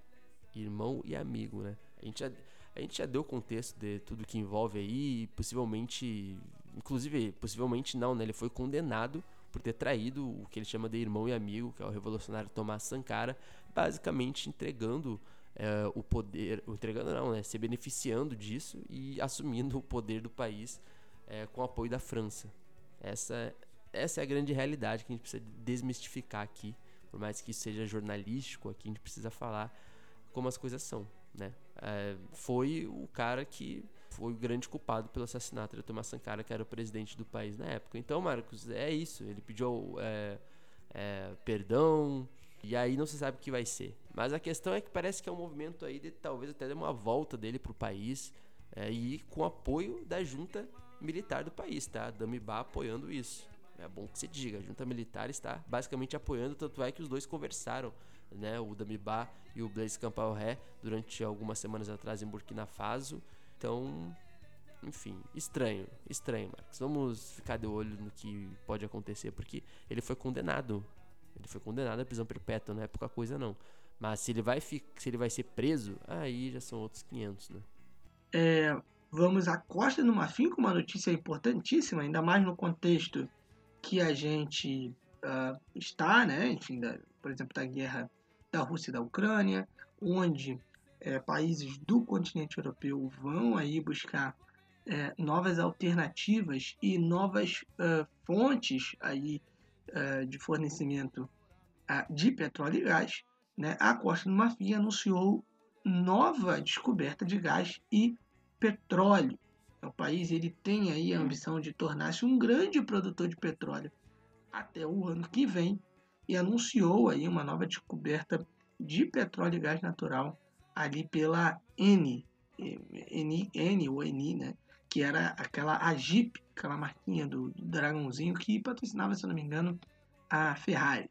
Então, grande descoberta aí na Costa do Marfim, né, Luiz?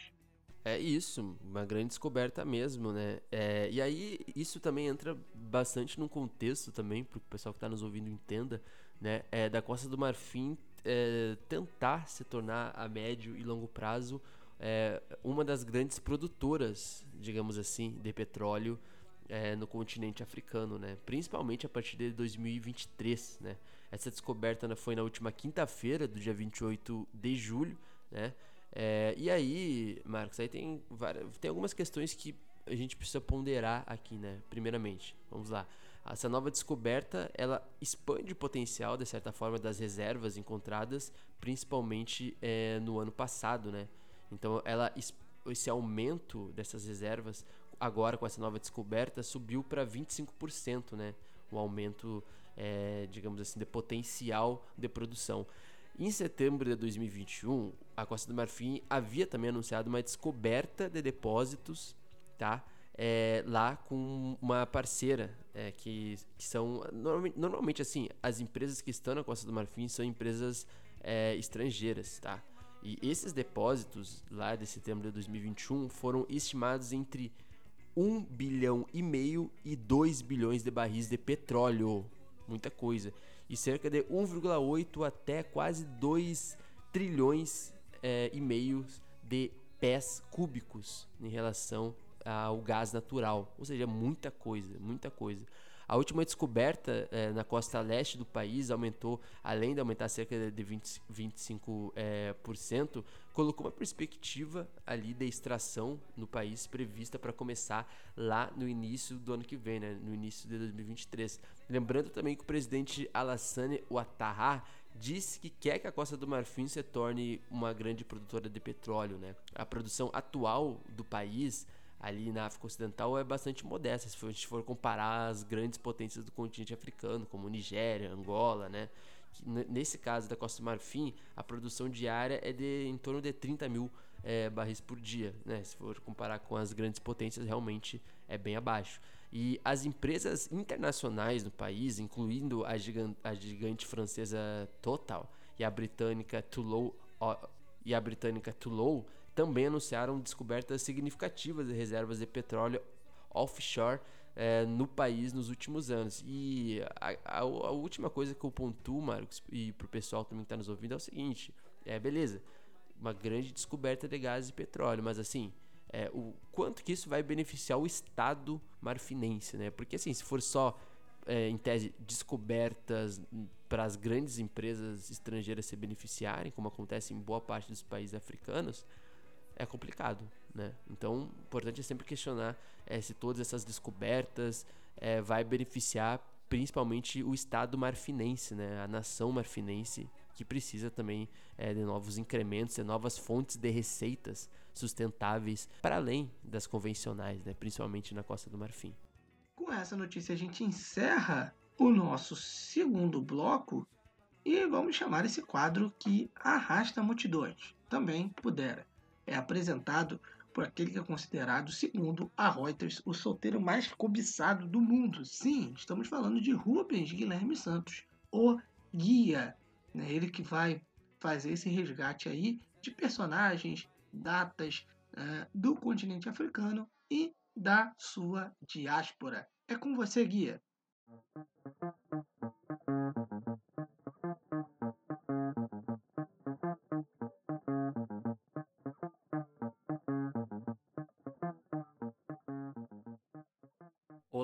Ouvinte que acompanha o África em Pauta de número 39.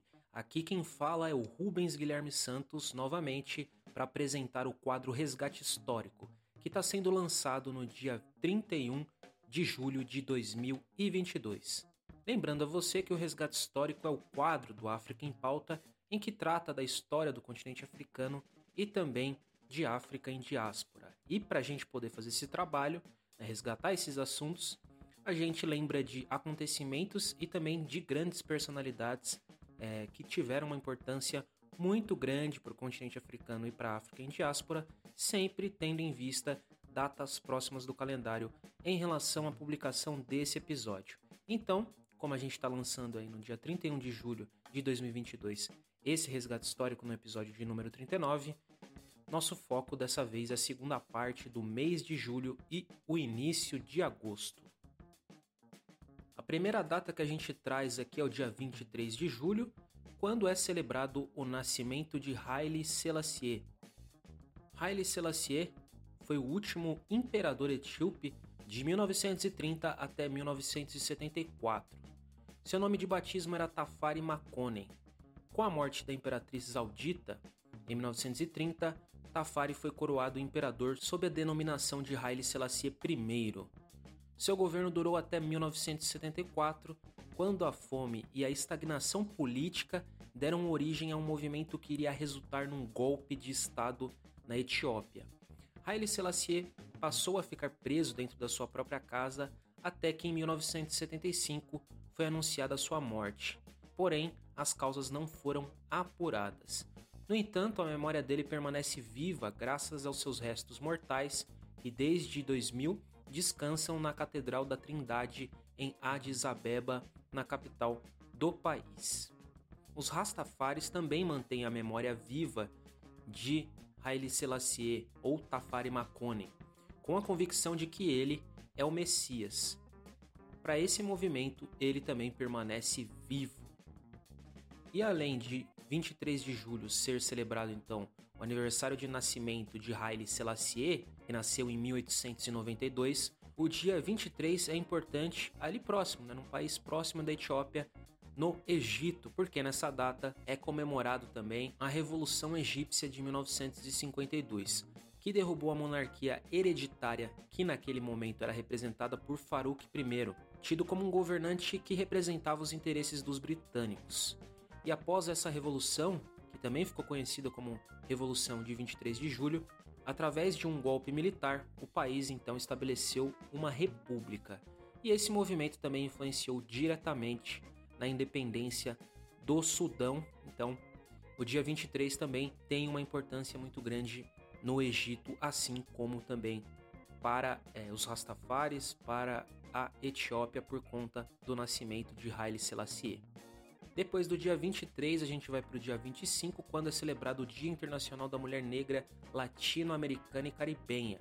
Comemorado no dia 25 de julho, essa data remonta ao ano de 1992, quando, lá na República Dominicana, em Santo Domingo, foi realizado o primeiro encontro de mulheres negras latino-americanas e caribenhas.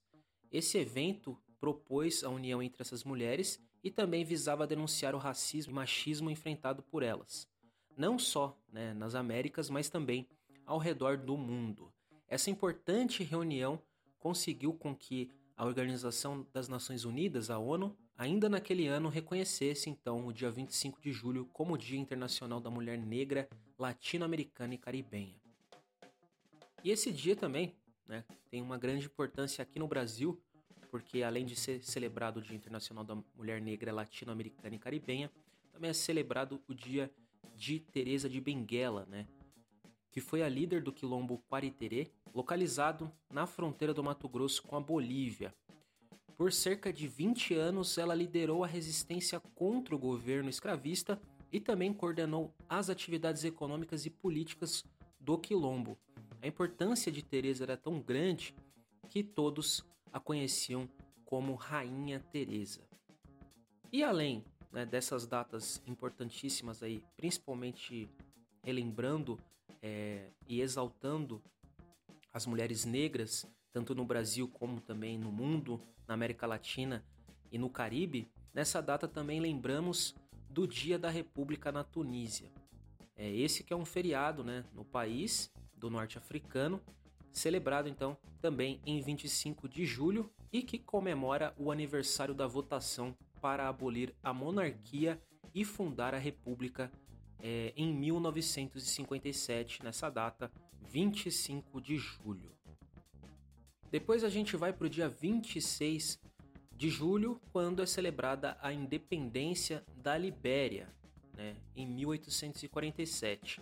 Esse país foi formado, então, de, por negros livres ou libertos da escravidão nos Estados Unidos, que foram levados por uma organização dos Estados Unidos é, que pretendia assentar então essas pessoas no continente africano. Eles foram levados para lá no século XIX, algo que remete um pouco até a história, já que é um filme que está fresco na minha memória aqui, a medida provisória, né?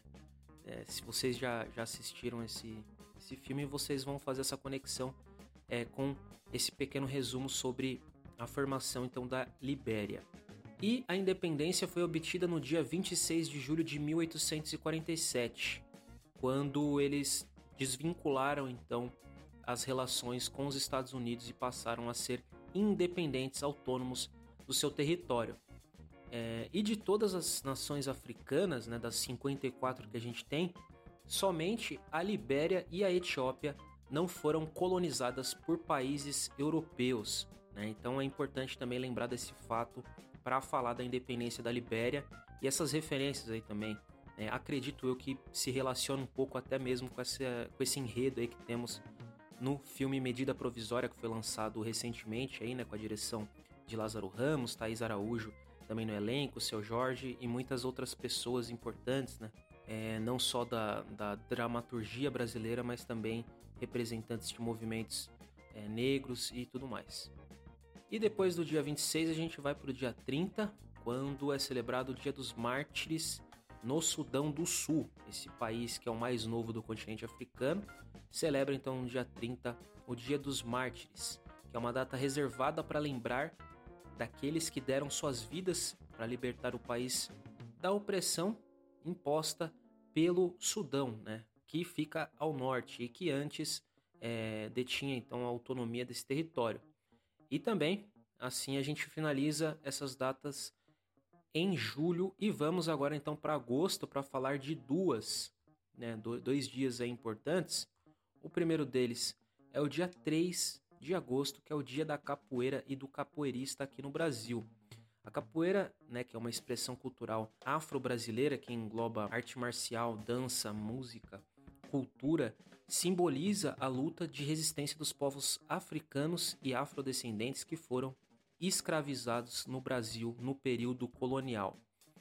Para se defender desses golpes que eles recebiam, os cativos passaram a empregar movimentos rápidos para se desviar de chicotes, por exemplo, né, e aplicar com pés pancadas no adversário, principalmente pés, né? Então, todos esses movimentos e todas essas referências, influências, é, foram importantes para a construção né, da, da capoeira, essa mensagem de resistência que ela tem até hoje com a manifestação cultural.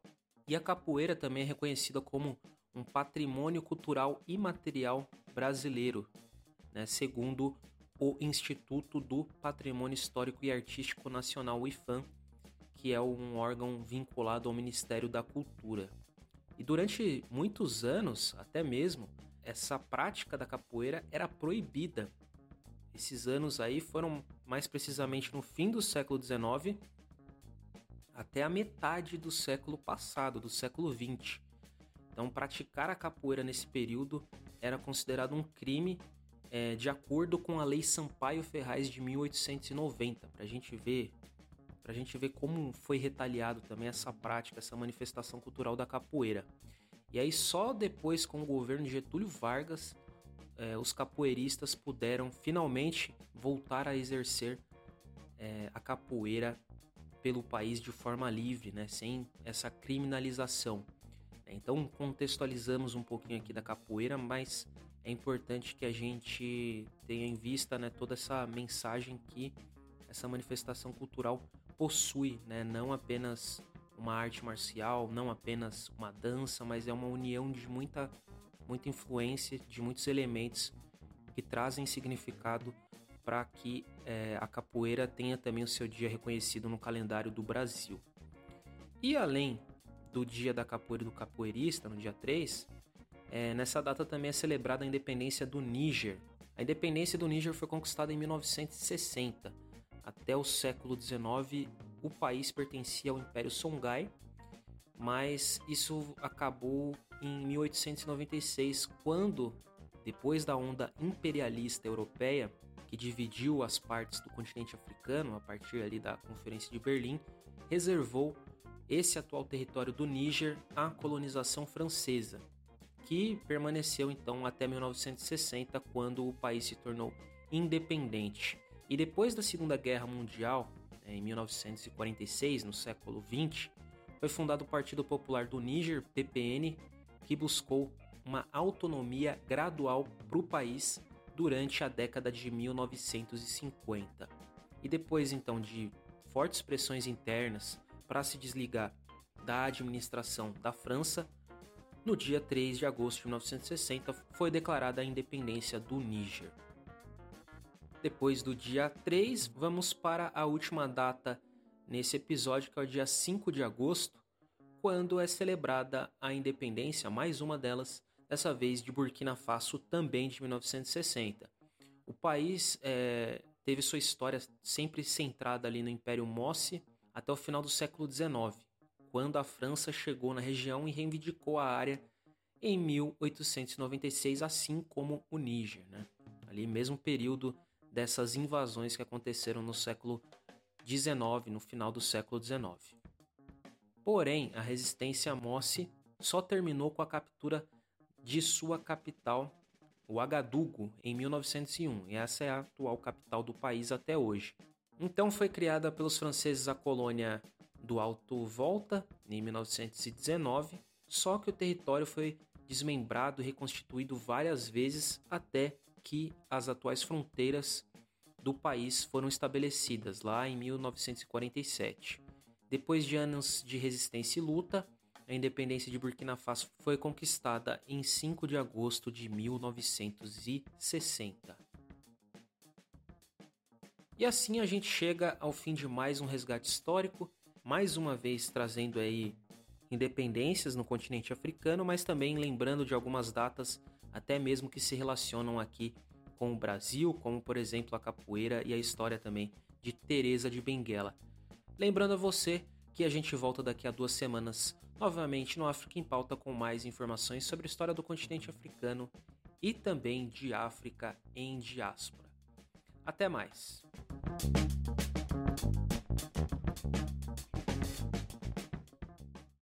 Vamos aí para o terceiro bloco, começando pela República Democrática do Congo, né, que teve aí pelo menos cinco mortos nos protestos anti-MONUSCO no leste da República Democrática do Congo.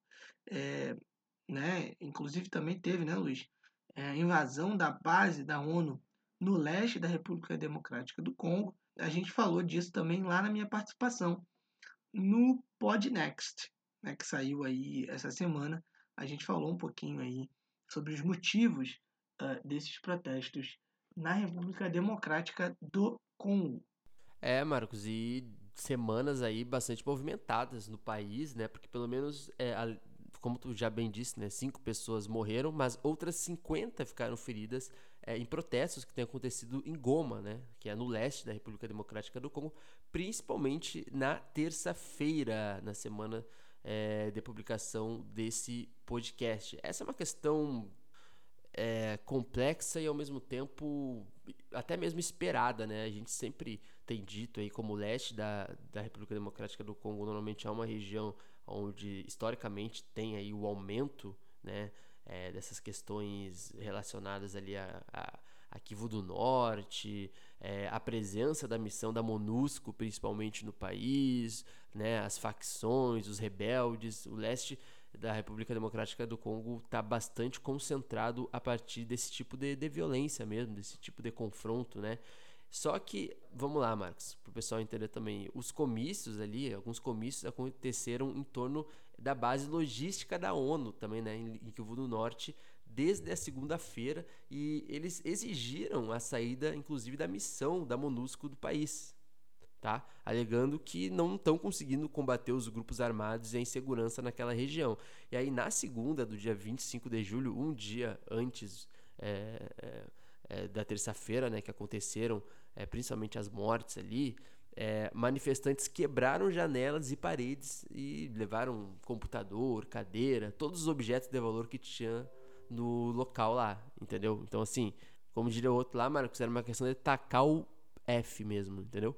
Então, de acordo com o jornalista da FP que estava no local, um jovem manifestante foi baleado pela manhã dentro da base, depois que centenas de pessoas cercaram e a atacaram. E na cidade de Beni, a cerca de 350 é, quilômetros ao norte de Goma, né, no leste do país, é, os manifestantes também se espalharam em vários bairros e pneus foram incendiados também, postos de gasolinas e lojas tiveram que fechar devido às manifestações. É, a, e aí, contextualizando, tá? A MONUSCO e o governo congolês denunciaram as ações, tá?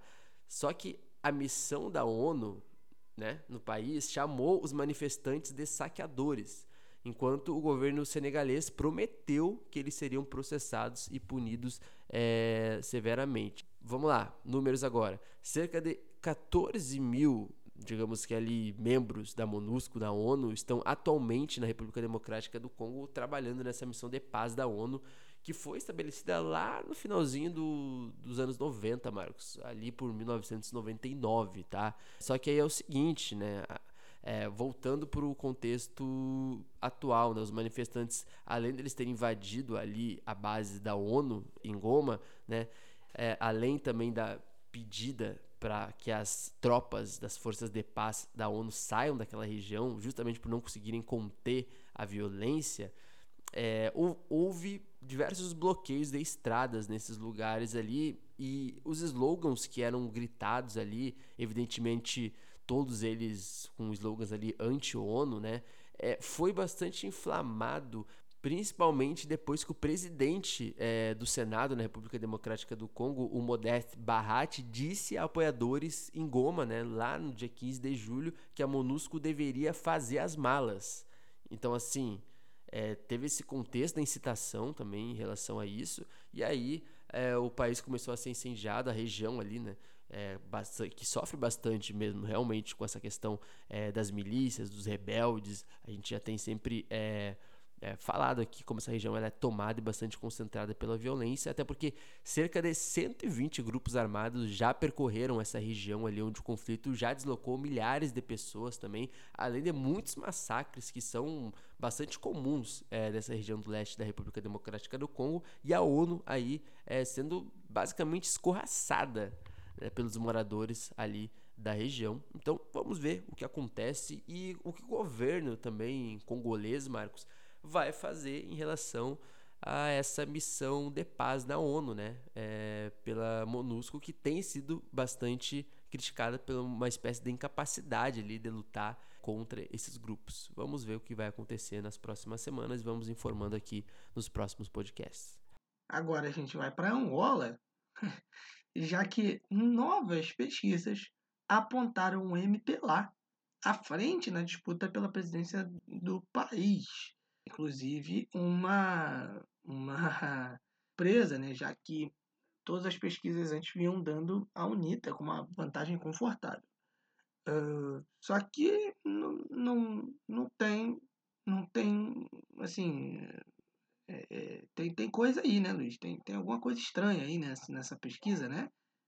É, inclusive, eu, eu tive o trabalho de entrar nesse site do, do POB Brasil, e, inclusive, ele usa o termo, por exemplo, sondagem eleitoral, que é um termo que não é utilizado geralmente no, no português de Angola, no português brasileiro, perdão, é mais utilizado no português de Angola, e foi um site que foi criado dois dias antes da, da, da divulgação da pesquisa.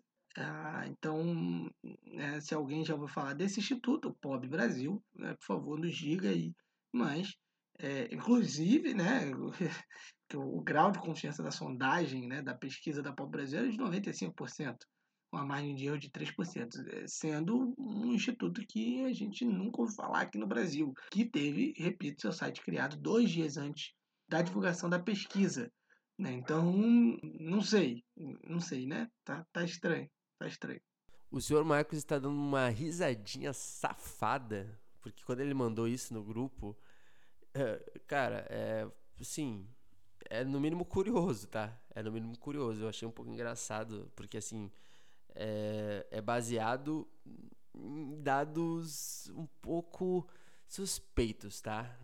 Porque, e, e, e vamos explicar exatamente para que a galera entenda, né? A gente está chegando muito perto das eleições é, em Angola, cada vez mais perto. Estamos a basicamente menos de um mês né, das eleições presidenciais. E aí, uma pesquisa realizada por uma, uma suposta empresa brasileira apontou né, a disputa ali entre MPLA e a UNITA né, é, que o MPLA venceria é, de forma bastante folgada o seu opositor político né, da UNITA caso as eleições fossem realizadas é, nesse mês de julho. Né, nesse mês de julho, até porque a gente está falando no último. A gente está colocando o podcast no último dia do mês de julho. Só que aí, Marcos, a empresa se chama POB Brasil. E segundo o site em Angola, é, diz exatamente assim, tá? Como diz no site que saiu em Angola.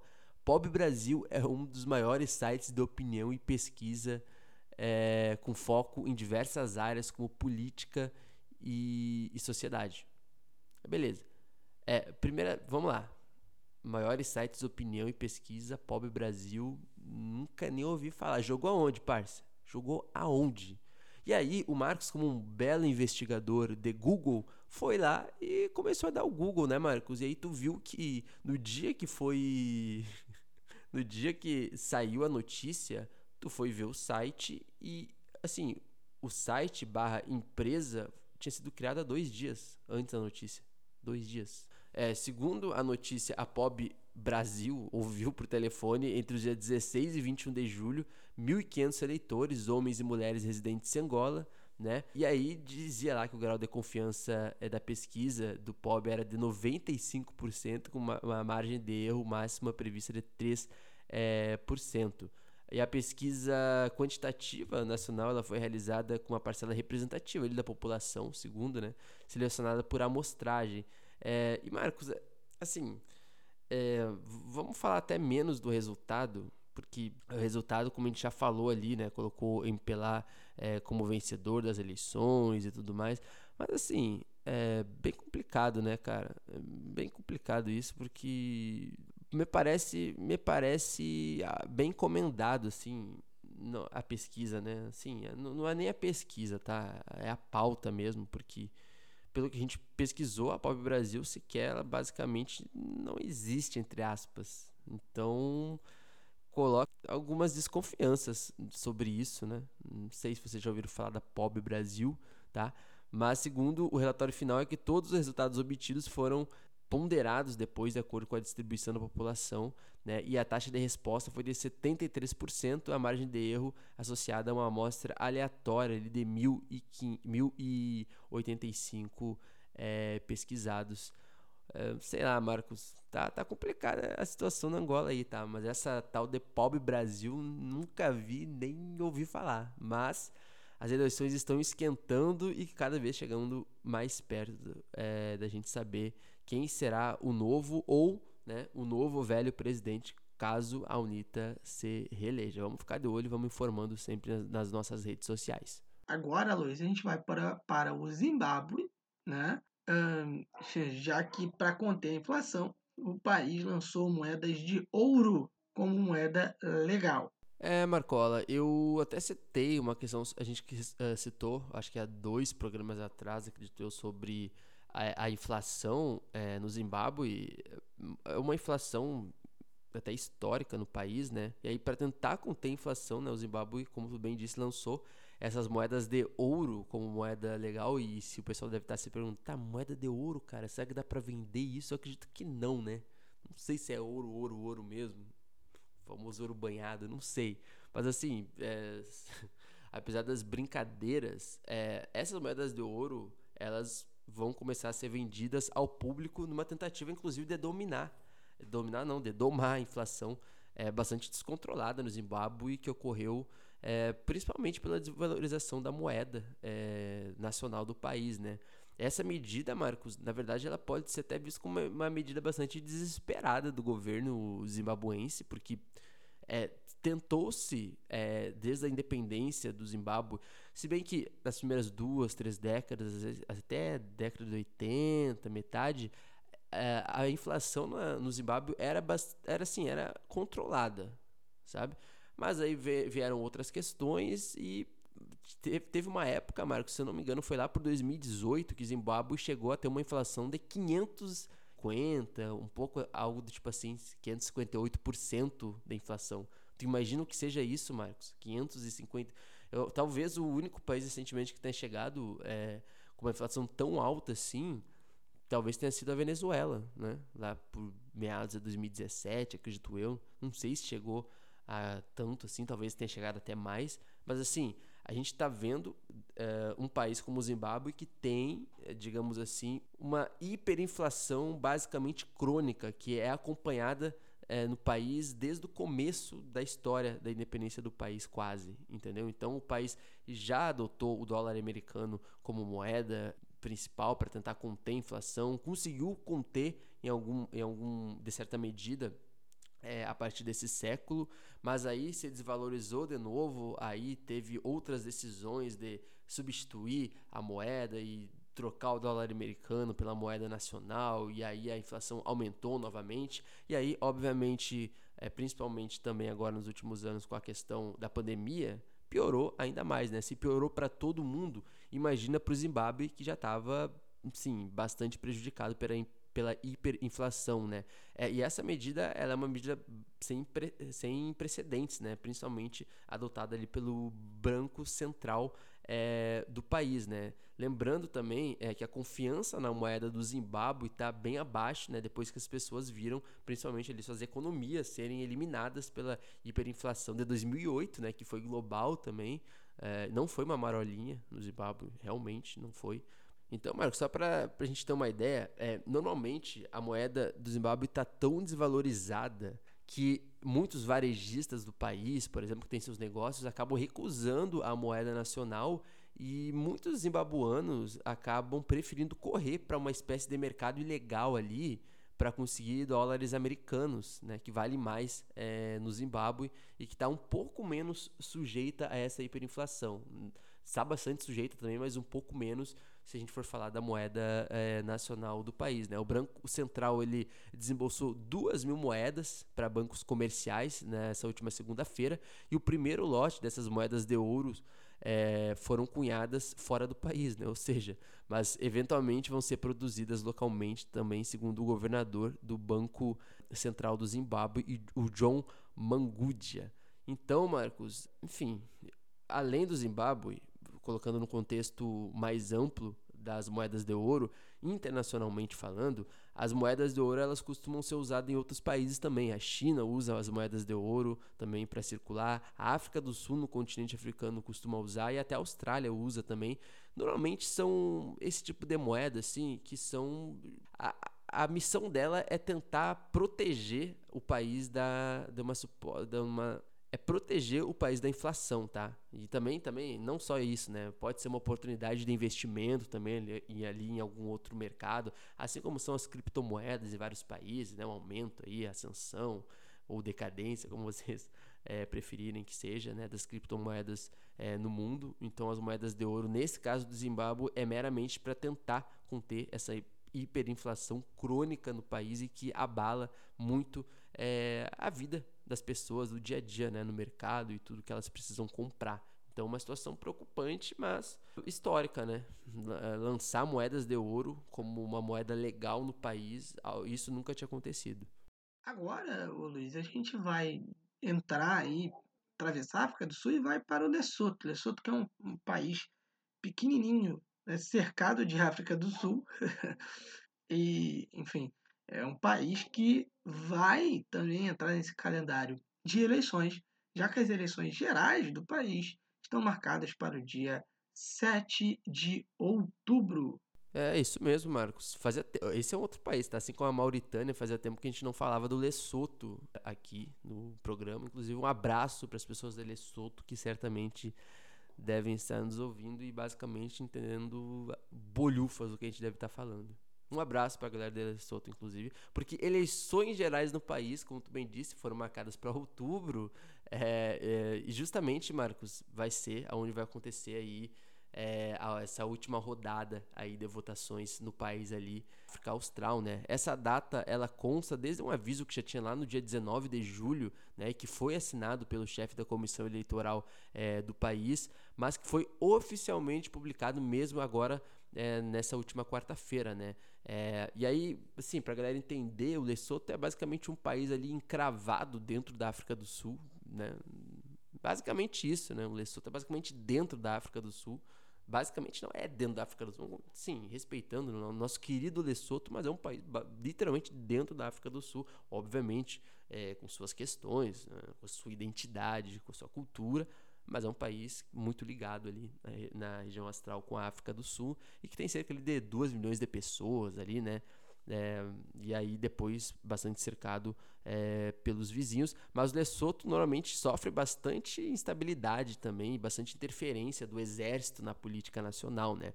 Então essas eleições elas foram anunciadas depois que o rei Letsi III dissolveu o parlamento, né? De acordo com os procedimentos ali para se preparar para novas eleições. Só que o parlamento cessante não conseguiu aprovar uma lei sobre a reforma eleitoral é, que era destinada justamente para acabar com essa mudança constante é, política, digamos assim, né? Mudança, no caso, entre as cadeiras comuns ali, né? Porque, inclusive, Marcos, a, as mudanças propostas teriam meio que iriam proibir os legisladores ali de mudar de partido nos primeiros três anos do seu mandato, né? É, a cena política no Lesoto é, é, bastante intensa, digamos assim, né? Não se tem ali é, grandes conchavos justamente porque hora ou outra um político está mudando um partido, e aí tem muitas mudanças de cadeiras literalmente, e aí acaba que não tem uma coesão ali é, nas casas, né, principalmente do parlamento, enfim, uma questão bastante interessante aí, que os legisladores, né, também haviam elegido um primeiro-ministro para chefiar o governo, para fechar essa questão das eleições é, em Lesoto, Marcos, os normalmente é assim, ó, os legisladores, eles elegem um primeiro-ministro para chefiar o governo, né, e esse primeiro-ministro geralmente vem de um partido que tem a maioria do parlamento no país, que é um parlamento que tem 120 assentos. Ou seja, entre ali 2012 até 2017, o Lesoto realizou três eleições que resultaram em coligações bastante fragmentadas e turbulentas. Ou seja,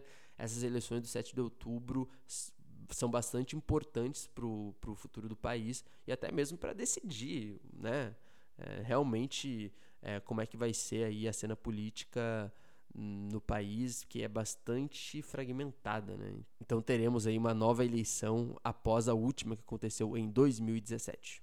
Agora a gente vai para a Etiópia, Luiz, já que o Lavrov, que a gente citou agora há pouco, se reuniu em Addis Abeba capital da Etiópia, né, e declarou seu apoio ao país.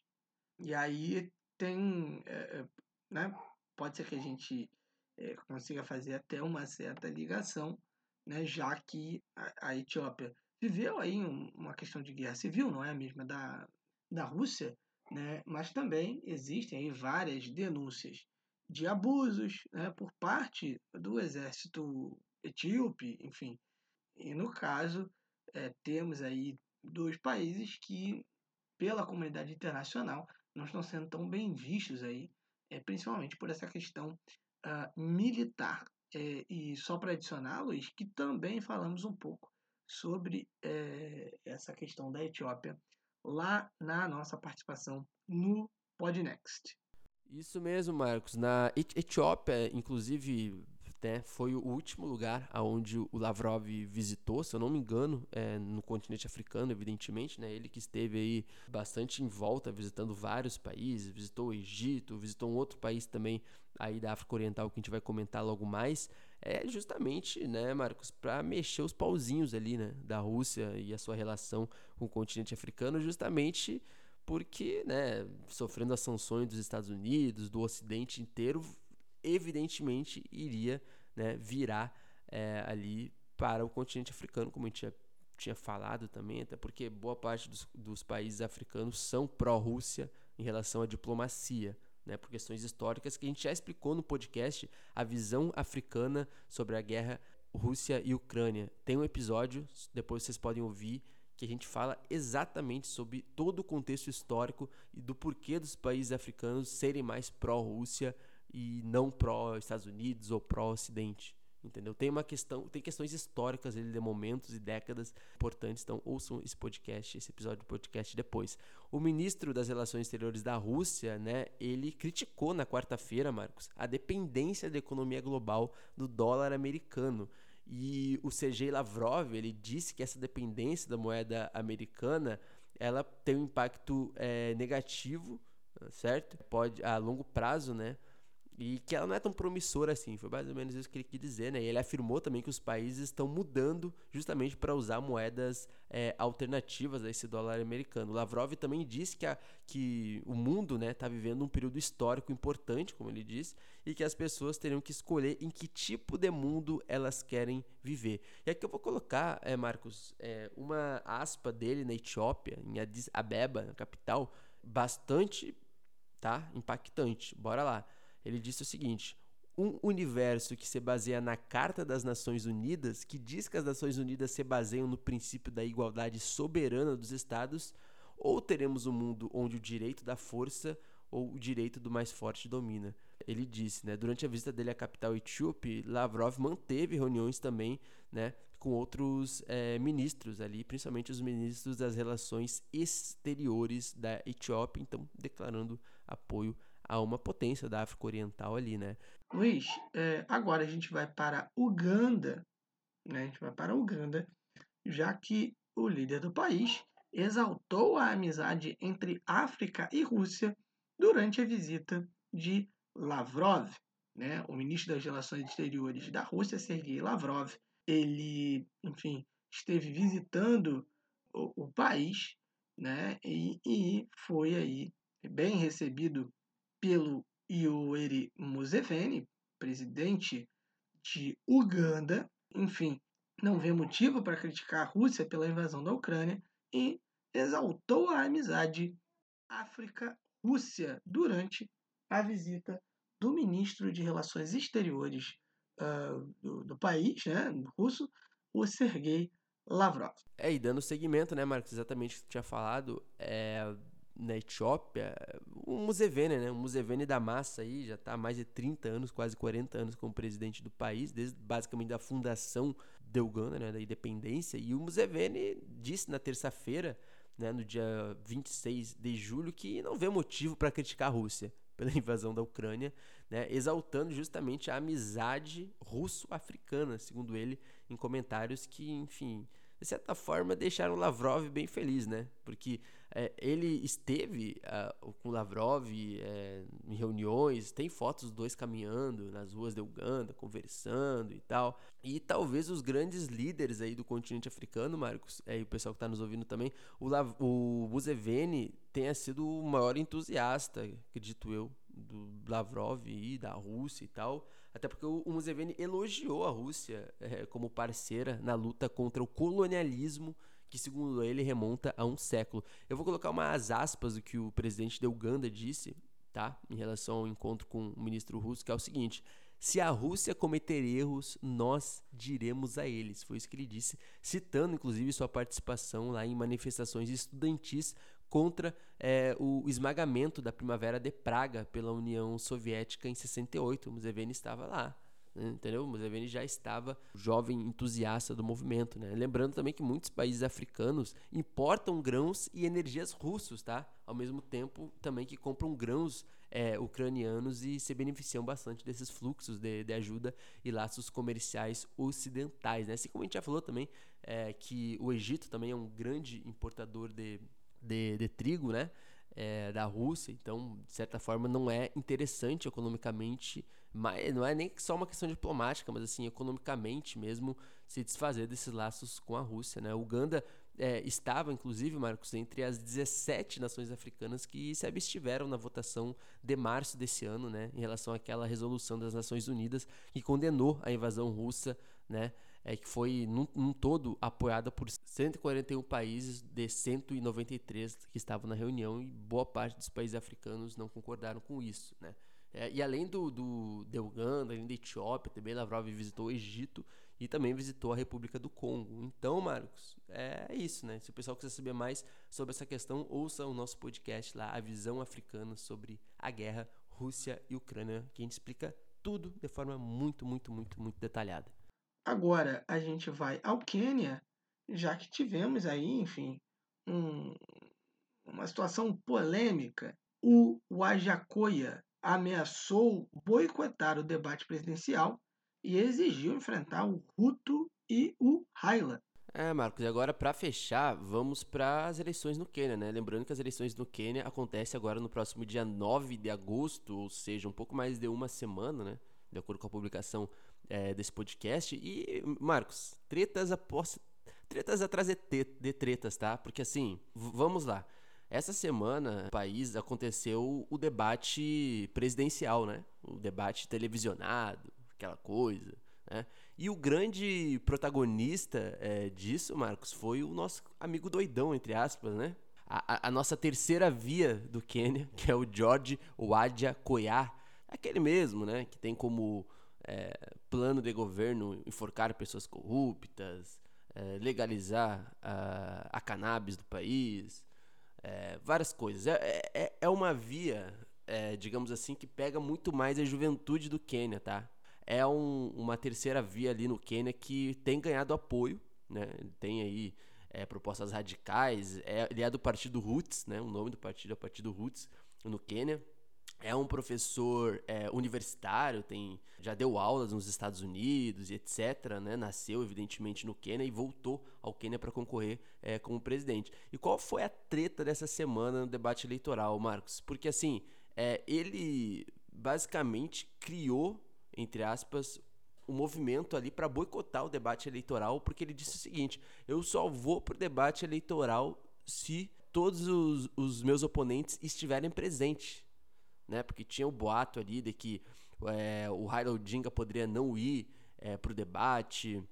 Né? Aí é, o William Ruto também depois defendeu o movimento para boicotar as eleições, o debate presidencial. E nessa, o, o, o nosso, a nossa terceira via, né? O, o nosso George Wadia Koya é, defendeu que não iria para o debate. E ele chegou à universidade é, é, lá do país, Nairobi, onde é, teve o debate, Marcos, é, cheios de carros e gente filmando e tal. E aí chegou numa hora, e eu fui acompanhando isso é, nas redes sociais, que ele simplesmente deixou a universidade onde teria o debate presidencial lá por, por, por causa de alguns é, oponentes que não compareceram. Ele simplesmente deixou. Ele foi e ah, não, não, não vou participar do debate eleitoral e ele não participou. Pode apoiar, é, boicotou e não participou do debate eleitoral e, e, isso basicamente tomou as manchetes do país, né, de um cara que boicotou o movimento ali, né, teve os seus 15 minutos de fama, né, até porque, Marcos, assim, a gente tá faltando um pouco mais de uma semana é, para as eleições do país, a possibilidade é que realmente fique entre Raila Odinga e William Ruto, né, os dois principais candidatos é, do país, e nisso é, até saiu é, recentemente, agora alguns dias atrás, é, uma das últimas pesquisas de opinião né, sobre quem é, está na frente. Até porque, Marcos, as últimas pesquisas demonstraram que o líder da oposição, Raila Odinga, está à frente nas eleições. Isso mesmo. O Raila Odinga que já é um veterano, tá? Já é a quinta vez que ele está é, disputando as eleições presidenciais. E olha, talvez esse seja o momento que ele seja mais perto de conquistar aí é, pelo menos um segundo turno, né? Que isso também já vai ser um tanto histórico para as eleições do Quênia, um, um, segundo turno, né? As eleições do Quênia historicamente não costumam ter segundos turnos, ou seja, é, para além dessa pesquisa, é, isso demonstra que essas eleições elas realmente são bastante acirradas entre o Raila Odinga certo? E o seu opositor. É, e aí uma pesquisa realizada pela TIFA é, mostra que o Raila está liderando com cerca de 42% em comparação com os 39% de Ruto, lá nos resultados divulgados é, nesse mês, é, Marcos. E aí uma pesquisa da Infotrack também é, foi divulgado é, no dia 13 de julho e que também mostrava Raila à frente com 43%, seguido por Ruto com 37%. Ou seja, a popularidade do Raila Odinga aumentou é, nas últimas semanas, né, enquanto do Ruto caiu em relação é, últimas pesquisas que, que se tinham. Né? E de acordo com as pesquisas que a gente é, fez aqui no, no Africa em Pauta, né, levantou um histórico, né, é improvável, por exemplo, que os dois principais candidatos passem de 50%, aconteça uma eleição de primeiro turno. Ou seja, então talvez a gente esteja vendo aí uma questão sem precedente no Quênia, né? Um, uma eleição é, com segundo turno e que muito possivelmente vá para o segundo turno. Assim, se tudo ocorrer de forma certa, como a gente está prevendo, e as eleições acontecendo, principalmente ali com um grau de confiabilidade é, nessas pesquisas de opinião, possivelmente é, Raila Odinga e William Ruto consigam ir para o segundo turno. Ou seja, as eleições pode ser que não termine no dia 9 de agosto, né? Mas, sobretudo, Marcos, é uma coisa também bastante importante, tá? É, Raila Odinga com uma chance aí de conquistar a presidência do país após cinco tentativas é, de se tornar presidente e o que seria também algo importante, tá? Uma guinada diferente, né? Porque, querendo ou não, William Ruto é o candidato a presidente mais ligado à situação, né? Ao atual presidente é, do Quênia, enquanto Raila Odinga é um opositor histórico é, do partido é, de situação. Ou seja, vamos aguardar, mas o que se tem até agora é que Raila Odinga é um dos favoritos presidência é, do país. Lembrando, dia 9 de agosto, as eleições no Quênia e a gente vai atualizando tudo lá no arroba PDL, principalmente no Twitter. Fiquem de olho.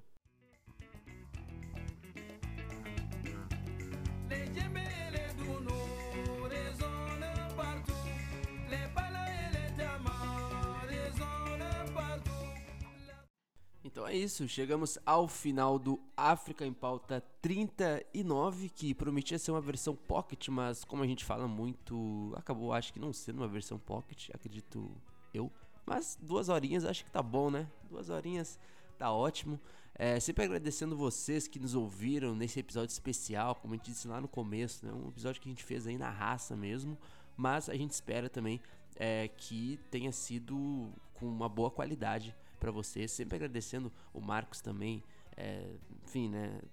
com, com, as responsabilidades dele, mas ainda assim colaborando. É, o Rubens Guilherme Santos também, que salvou, fez a ponte é, com os quadros no África em Pauta 39. E sempre lembrando vocês a nos seguir lá no arroba PontalancaPDL, onde a gente sempre estará é, colocando atualizações diariamente sobre tudo que envolve o continente africano. Não esqueça também de é, indicar esse programa para mais pessoas nos grupos da faculdade, de Facebook, é, sei lá, Twitter, Telegram, com os amigos também, porque é graças a vocês que esse podcast, o África em Pauta, chega mais longe, beleza? A gente espera vocês daqui a cerca de duas semanas pro episódio de número 40, né? Olha aonde estamos chegando, tá? E você sabe que o África em Pauta é paixão por ousar, né? O África em Pauta e o Pontrelança sempre será paixão por ousar. Até a próxima e a gente espera vocês daqui a 14 dias. Tamo junto!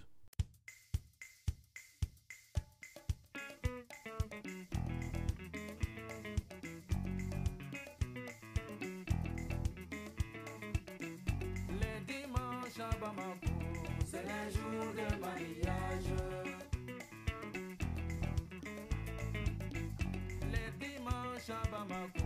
C'est les jours de mariage.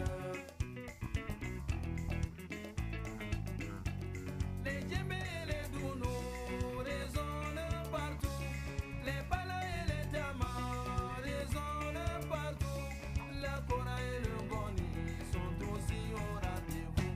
Les dimanches à Bamako, c'est les jours de mariage.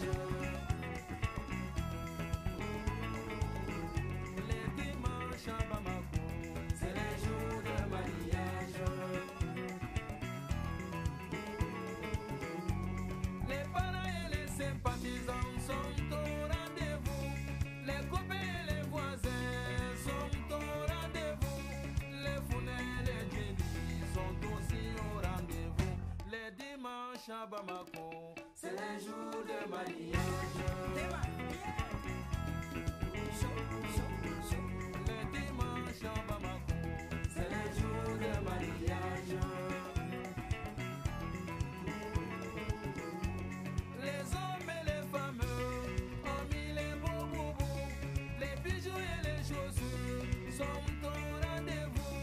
Les baisers et les bongolas sont au rendez-vous. La mariée et le marié sont aussi au rendez-vous. Les dimanches à Bamako, c'est le jour de mariage.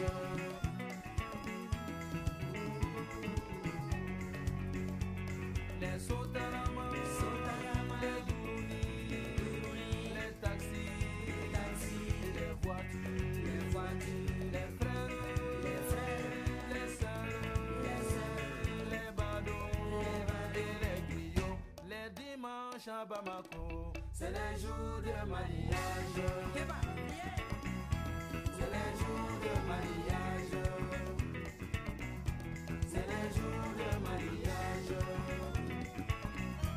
C'est le jour de mariage.